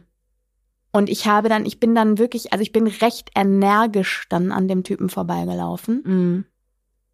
Und also das, Ich glaube, das ist halt auch einfach ein Umfeld, wo du wahrscheinlich, wenn dir da was passiert, alleine, ich meine, du bist immer mit deinem Mann da, ja, ja, Das ist genau. ja noch mal was Ja, anderes. ja, auf jeden Fall. ähm, nicht unbedingt auf Hilfe hoffen kannst, ne? Das ist genau die Frage. Und da ist es tatsächlich auch so, dass ich halt nicht weiß, auch inwiefern korrupte Strukturen dieses Land beherrschen, inwiefern Mhm. du Leute schmieren kannst, inwiefern du auch Krankenhauspersonal glaube, sehr, und sehr Polizisten schmieren kannst und all Ja. solche Sachen. Also wenn ich mich so an die Folgen über organisierte Kriminalität zurückerinnere und dann gerade wenn es dann an ärmere Länder geht, wie leicht der Staat da zu unterwandern ist und dass die Länder überhaupt nicht mehr vom eigentlichen Staat regiert werden, sondern eigentlich von ganz anderen Strukturen und dass Polizisten geschmiert werden, damit Terrormilizen da ihre freie Bahn haben und so, ne?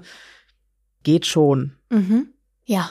Und dann erinnere ich mich daran, dass meiner Mutter ganz ernsthaft, als ich 19 war und mit meiner Mutter in Ägypten, wurden meiner Mutter am Zoll am Flughafen Deals für mich angeboten. Mhm. Ernsthafte von Zollpersonal. Mhm. Wo meine Mutter gesagt hat, jetzt reicht's hier, Freunde. Also die ist auch, Mhm. die war auch nicht, das war nicht lustig. Mhm. Dennoch, ernsthaft, ihr könnt so geil tauchen. Die Hotels, die Hotelqualität ist teils nicht von dieser Welt, ernsthaft. Und wenn ihr da an gute Ketten geratet und wenn ihr da an gute Hotels geratet, informiert euch da ordentlich, dann ist das alles safe und reist aber bitte nicht alleine. Macht es einfach nicht. Reist mit einem Partner, reist mit einer Freundin, reist irgendwie in einer In Gruppe, wie auch immer. Ja, genau. Und dann könnt ihr dieses Land auch erkunden. Ich glaube halt, aber ich glaube, Hotelurlaub geht schon. Ja, Aber fahrt auch nicht auf unsere Empfehlung hin. Nein, genau, macht's, genau. Und das ist ein guter Punkt. Fahrt auch nicht auf unsere Empfehlung hin. Ich will nur nicht, dass diese, diese Zwickmühle, Ja, aber dass ich, ich- halt auch also, weiß, wie ganz sehr ehrlich, das Land darauf angewiesen ist. Euch einfach so, ne? beim Auswärtiges Amt, äh, was gibt da ähm, Reisesicherheitsinformationen Genau, weiter. immer. Informiert euch einfach und guckt, ob euch das die Erfahrung wert ist. Wie alles im Leben ist auch das eine ganz individuelle, subjektive Kosten-Nutzen-Rechnung. Ne? Total. Und ich kenne auch genug Leute, die immer wieder nach Ägypten fahren und sagen, das ist der schönste Ja. Urlaub. Also, ne, so. Ich für meinen Teil habe halt einfach, also das Land reizt mich jetzt auch nicht so, dass ich sage, das wäre es mir jetzt nicht wert. Und ich weiß, dass ich mich da auch nicht wohlfühlen würde. Ich kann es, also, Da fahre ich lieber nach Schweden. ich kann es verstehen. Ich kann, ich auch. Ich kann es verstehen. Deswegen habe ich auch in der Halloween-Folge gesagt, Mhm. dass wir nochmal über die Hotelangestellten Mhm. reden müssen, die mitten in der Nacht irgendwo auftauchen. Mhm.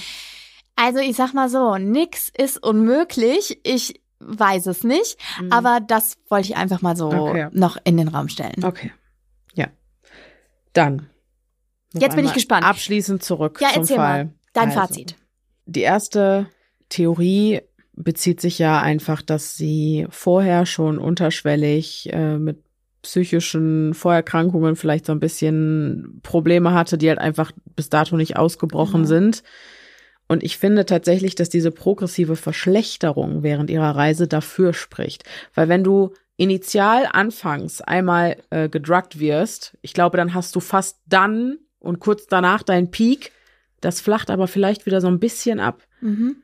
Und bei ihr war es ja aber andersrum. Mhm. Sie war nervlich schon ein bisschen fertig, als sie sich verabschiedet hat. Und Mhm. als sie dann da war alleine, wurde es schlechter und schlechter und schlechter. Und Mhm. ich vermute mal, dass sie ganz ähnliche Erfahrungen gemacht haben wird, alleine vor Ort, wie du. Genau. Und das hat dann dazu gefügt, dass sie sich da gar nicht mehr wohlgefühlt hat. Und das ist natürlich ein phänomenaler Nährboden, ne, damit solche schlummernden Symptome ausbrechen können. Auf jeden Fall. So. Dann haben wir noch diesen Facebook-Beitrag. Als du das vorgelesen hast, das erste Mal, dachte ich mir, ich weiß nicht, ob das klug ist, weil entscheidest du dich doch zu reisen, weißt die, also können wirklich unendlich viele Menschen genau gucken, wann du wo anzutreffen sein wirst. Und da weiß ich auch nicht, ob Magdalena das eventuell, ne, das Leben gekostet haben könnte, wenn wir von einem Verbrechen ausgehen. Weil da glaube ich schon, da gibt's vielleicht wirklich speziell Menschen, die halt Ausschau nach solchen alleinreisenden Frauen suchen und so. Und da ist das natürlich ein gefundenes Fressen. Ich glaube, wie gesagt, nicht, dass ihr Freund da noch mit drin hängt und so.